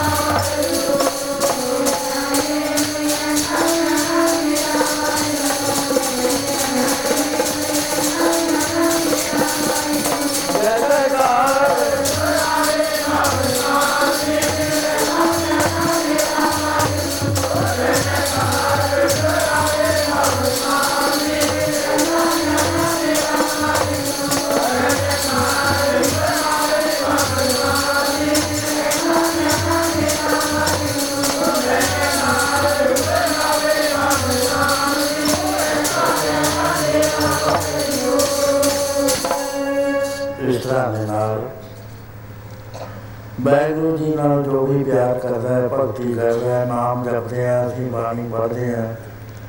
ਬਹੁਤ ਸਾਰੀਆਂ ਗੱਲਾਂ ਇਸ ਅੱਜ ਆਪਾਂ ਕੀਤੀਆਂ ਨੇ। ਮੁੱਖ ਕੰਮ ਇਹ ਹੈ ਕਿ ਉਸ ਦੀ ਹਜ਼ੂਰੀ ਭਜਨ ਕਰਨ ਵੇਲੇ ਆਪਣੇ ਅੰਦਰ ਰੱਖੋ। ਉਹ ਦੇਖ ਰਹੇ ਆ, ਜਾਣਦੇ ਆ ਵੀ ਭਜਨ ਮੇਰਾ ਕਰਦਾ ਸੋਤ ਨਟਾਈ ਉਹਦਾ ਉਹਨਾਂ ਚਲੋ ਵੀ ਨਮਾਜ਼ ਪੜ੍ਹ ਰਹੇ ਆ ਤੇ ਕੋਲ ਵਿਖੇ ਨਹੀਂ ਹੋ ਰਹੇ। ਆ ਨਮਾਜ਼ ਪੜ੍ਹ ਰਹੇ ਆ ਤੇ ਘੋੜੇ ਖਰੀ ਰਿਹਾ ਕਾਬਲ ਕਰਾਦੇ ਆ ਮਾਰੇ ਸੋ ਹੁਣ ਸਮਾਜ ਹੱਥ ਨਹੀਂ ਦਿੰਦਾ ਇੱਕ ਮੈਂ ਬੇਨਤੀ ਕਰਨੀ ਹੈ ਉਹ ਧਿਆਨ ਨਾਲ ਸੁਣੋ। ਉਹ ਇਹ ਵੀ ਸੰਗਤ ਲੇਟ ਆਉਂਦੀ ਹੈ ਬਹੁਤ। ਢਾਈ ਵਜੇ ਤੱਕ ਸੰਗਤ ਆਈ ਨੇ ਗਾਂ ਸੂਰਜ ਚ ਜਾਂਦਾ ਹੈ ਟਾਈਮ ਨਹੀਂ ਰਹਿੰਦਾ ਵਿੱਚ। ਤੇ ਕੋਸ਼ਿਸ਼ ਕਰੋ ਵੀ ਕੀਰਤਨ ਜਿਹੜਾ ਹੈ ਇਹ ਸਾਡੇ 12 ਵਜੇ ਸ਼ੁਰੂ ਹੋ ਜਾਵੇ। ਪਹਿਲਾਂ ਜਥੇ ਕਰ ਲੈਂਦੇ ਨੇ ਘੰਟਾ ਇਹਦੇ ਬਾਅਦ ਮੈਂ ਇੱਕ ਤੋਂ ਤਿੰਨ ਹੀ ਮੈਂ ਕਰ ਲਿਆ ਕਰਾਂ।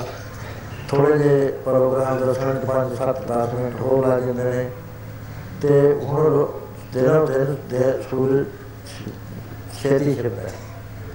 ਤੇ ਦੋ ਗੈਰ ਵਾਲੇ ਕਰਨ ਤੋਂ ਬਾਅਦ ਆਪਾਂ ਫੇਰ ਮੈਂ 12 ਵਜੇ ਸ਼ੁਰੂ ਕਰਿਆ ਕਰੂੰਗਾ। ਅ, ਛੇ- ਛੇਤੀ ਆਉਣ ਦੀ ਕੋਸ਼ਿਸ਼ ਕਰੋ ਉਹ ਕਿ ਦੂਰ ਜਾਣ ਵਾਲੇ ਜਿਹੜੇ ਪ੍ਰੇਮੀ ਆ ਸ਼ਹਿਰ ਵਾਲੇ ਤਾਂ ਜਿਹੜੇ ਨੇ ਘਰਾਂ 'ਚ ਪਹੁੰਚ ਜਾਂਦੇ ਨੇ ਦੂਰ ਵਾਲਿਆਂ ਨੂੰ ਲਾਈਟਾਂ ਟ੍ਰੈਫਿਕ ਕਿੰਨਾ ਜ਼ਿਆਦਾ ਆ ਕਿੱਥੇ ਕਿੱਥੇ ਜਾਂਦੇ ਨੇ ਤੁਸੀਂ ਹੈਰਾਨ ਰਹਿ ਜਾਓਗੇ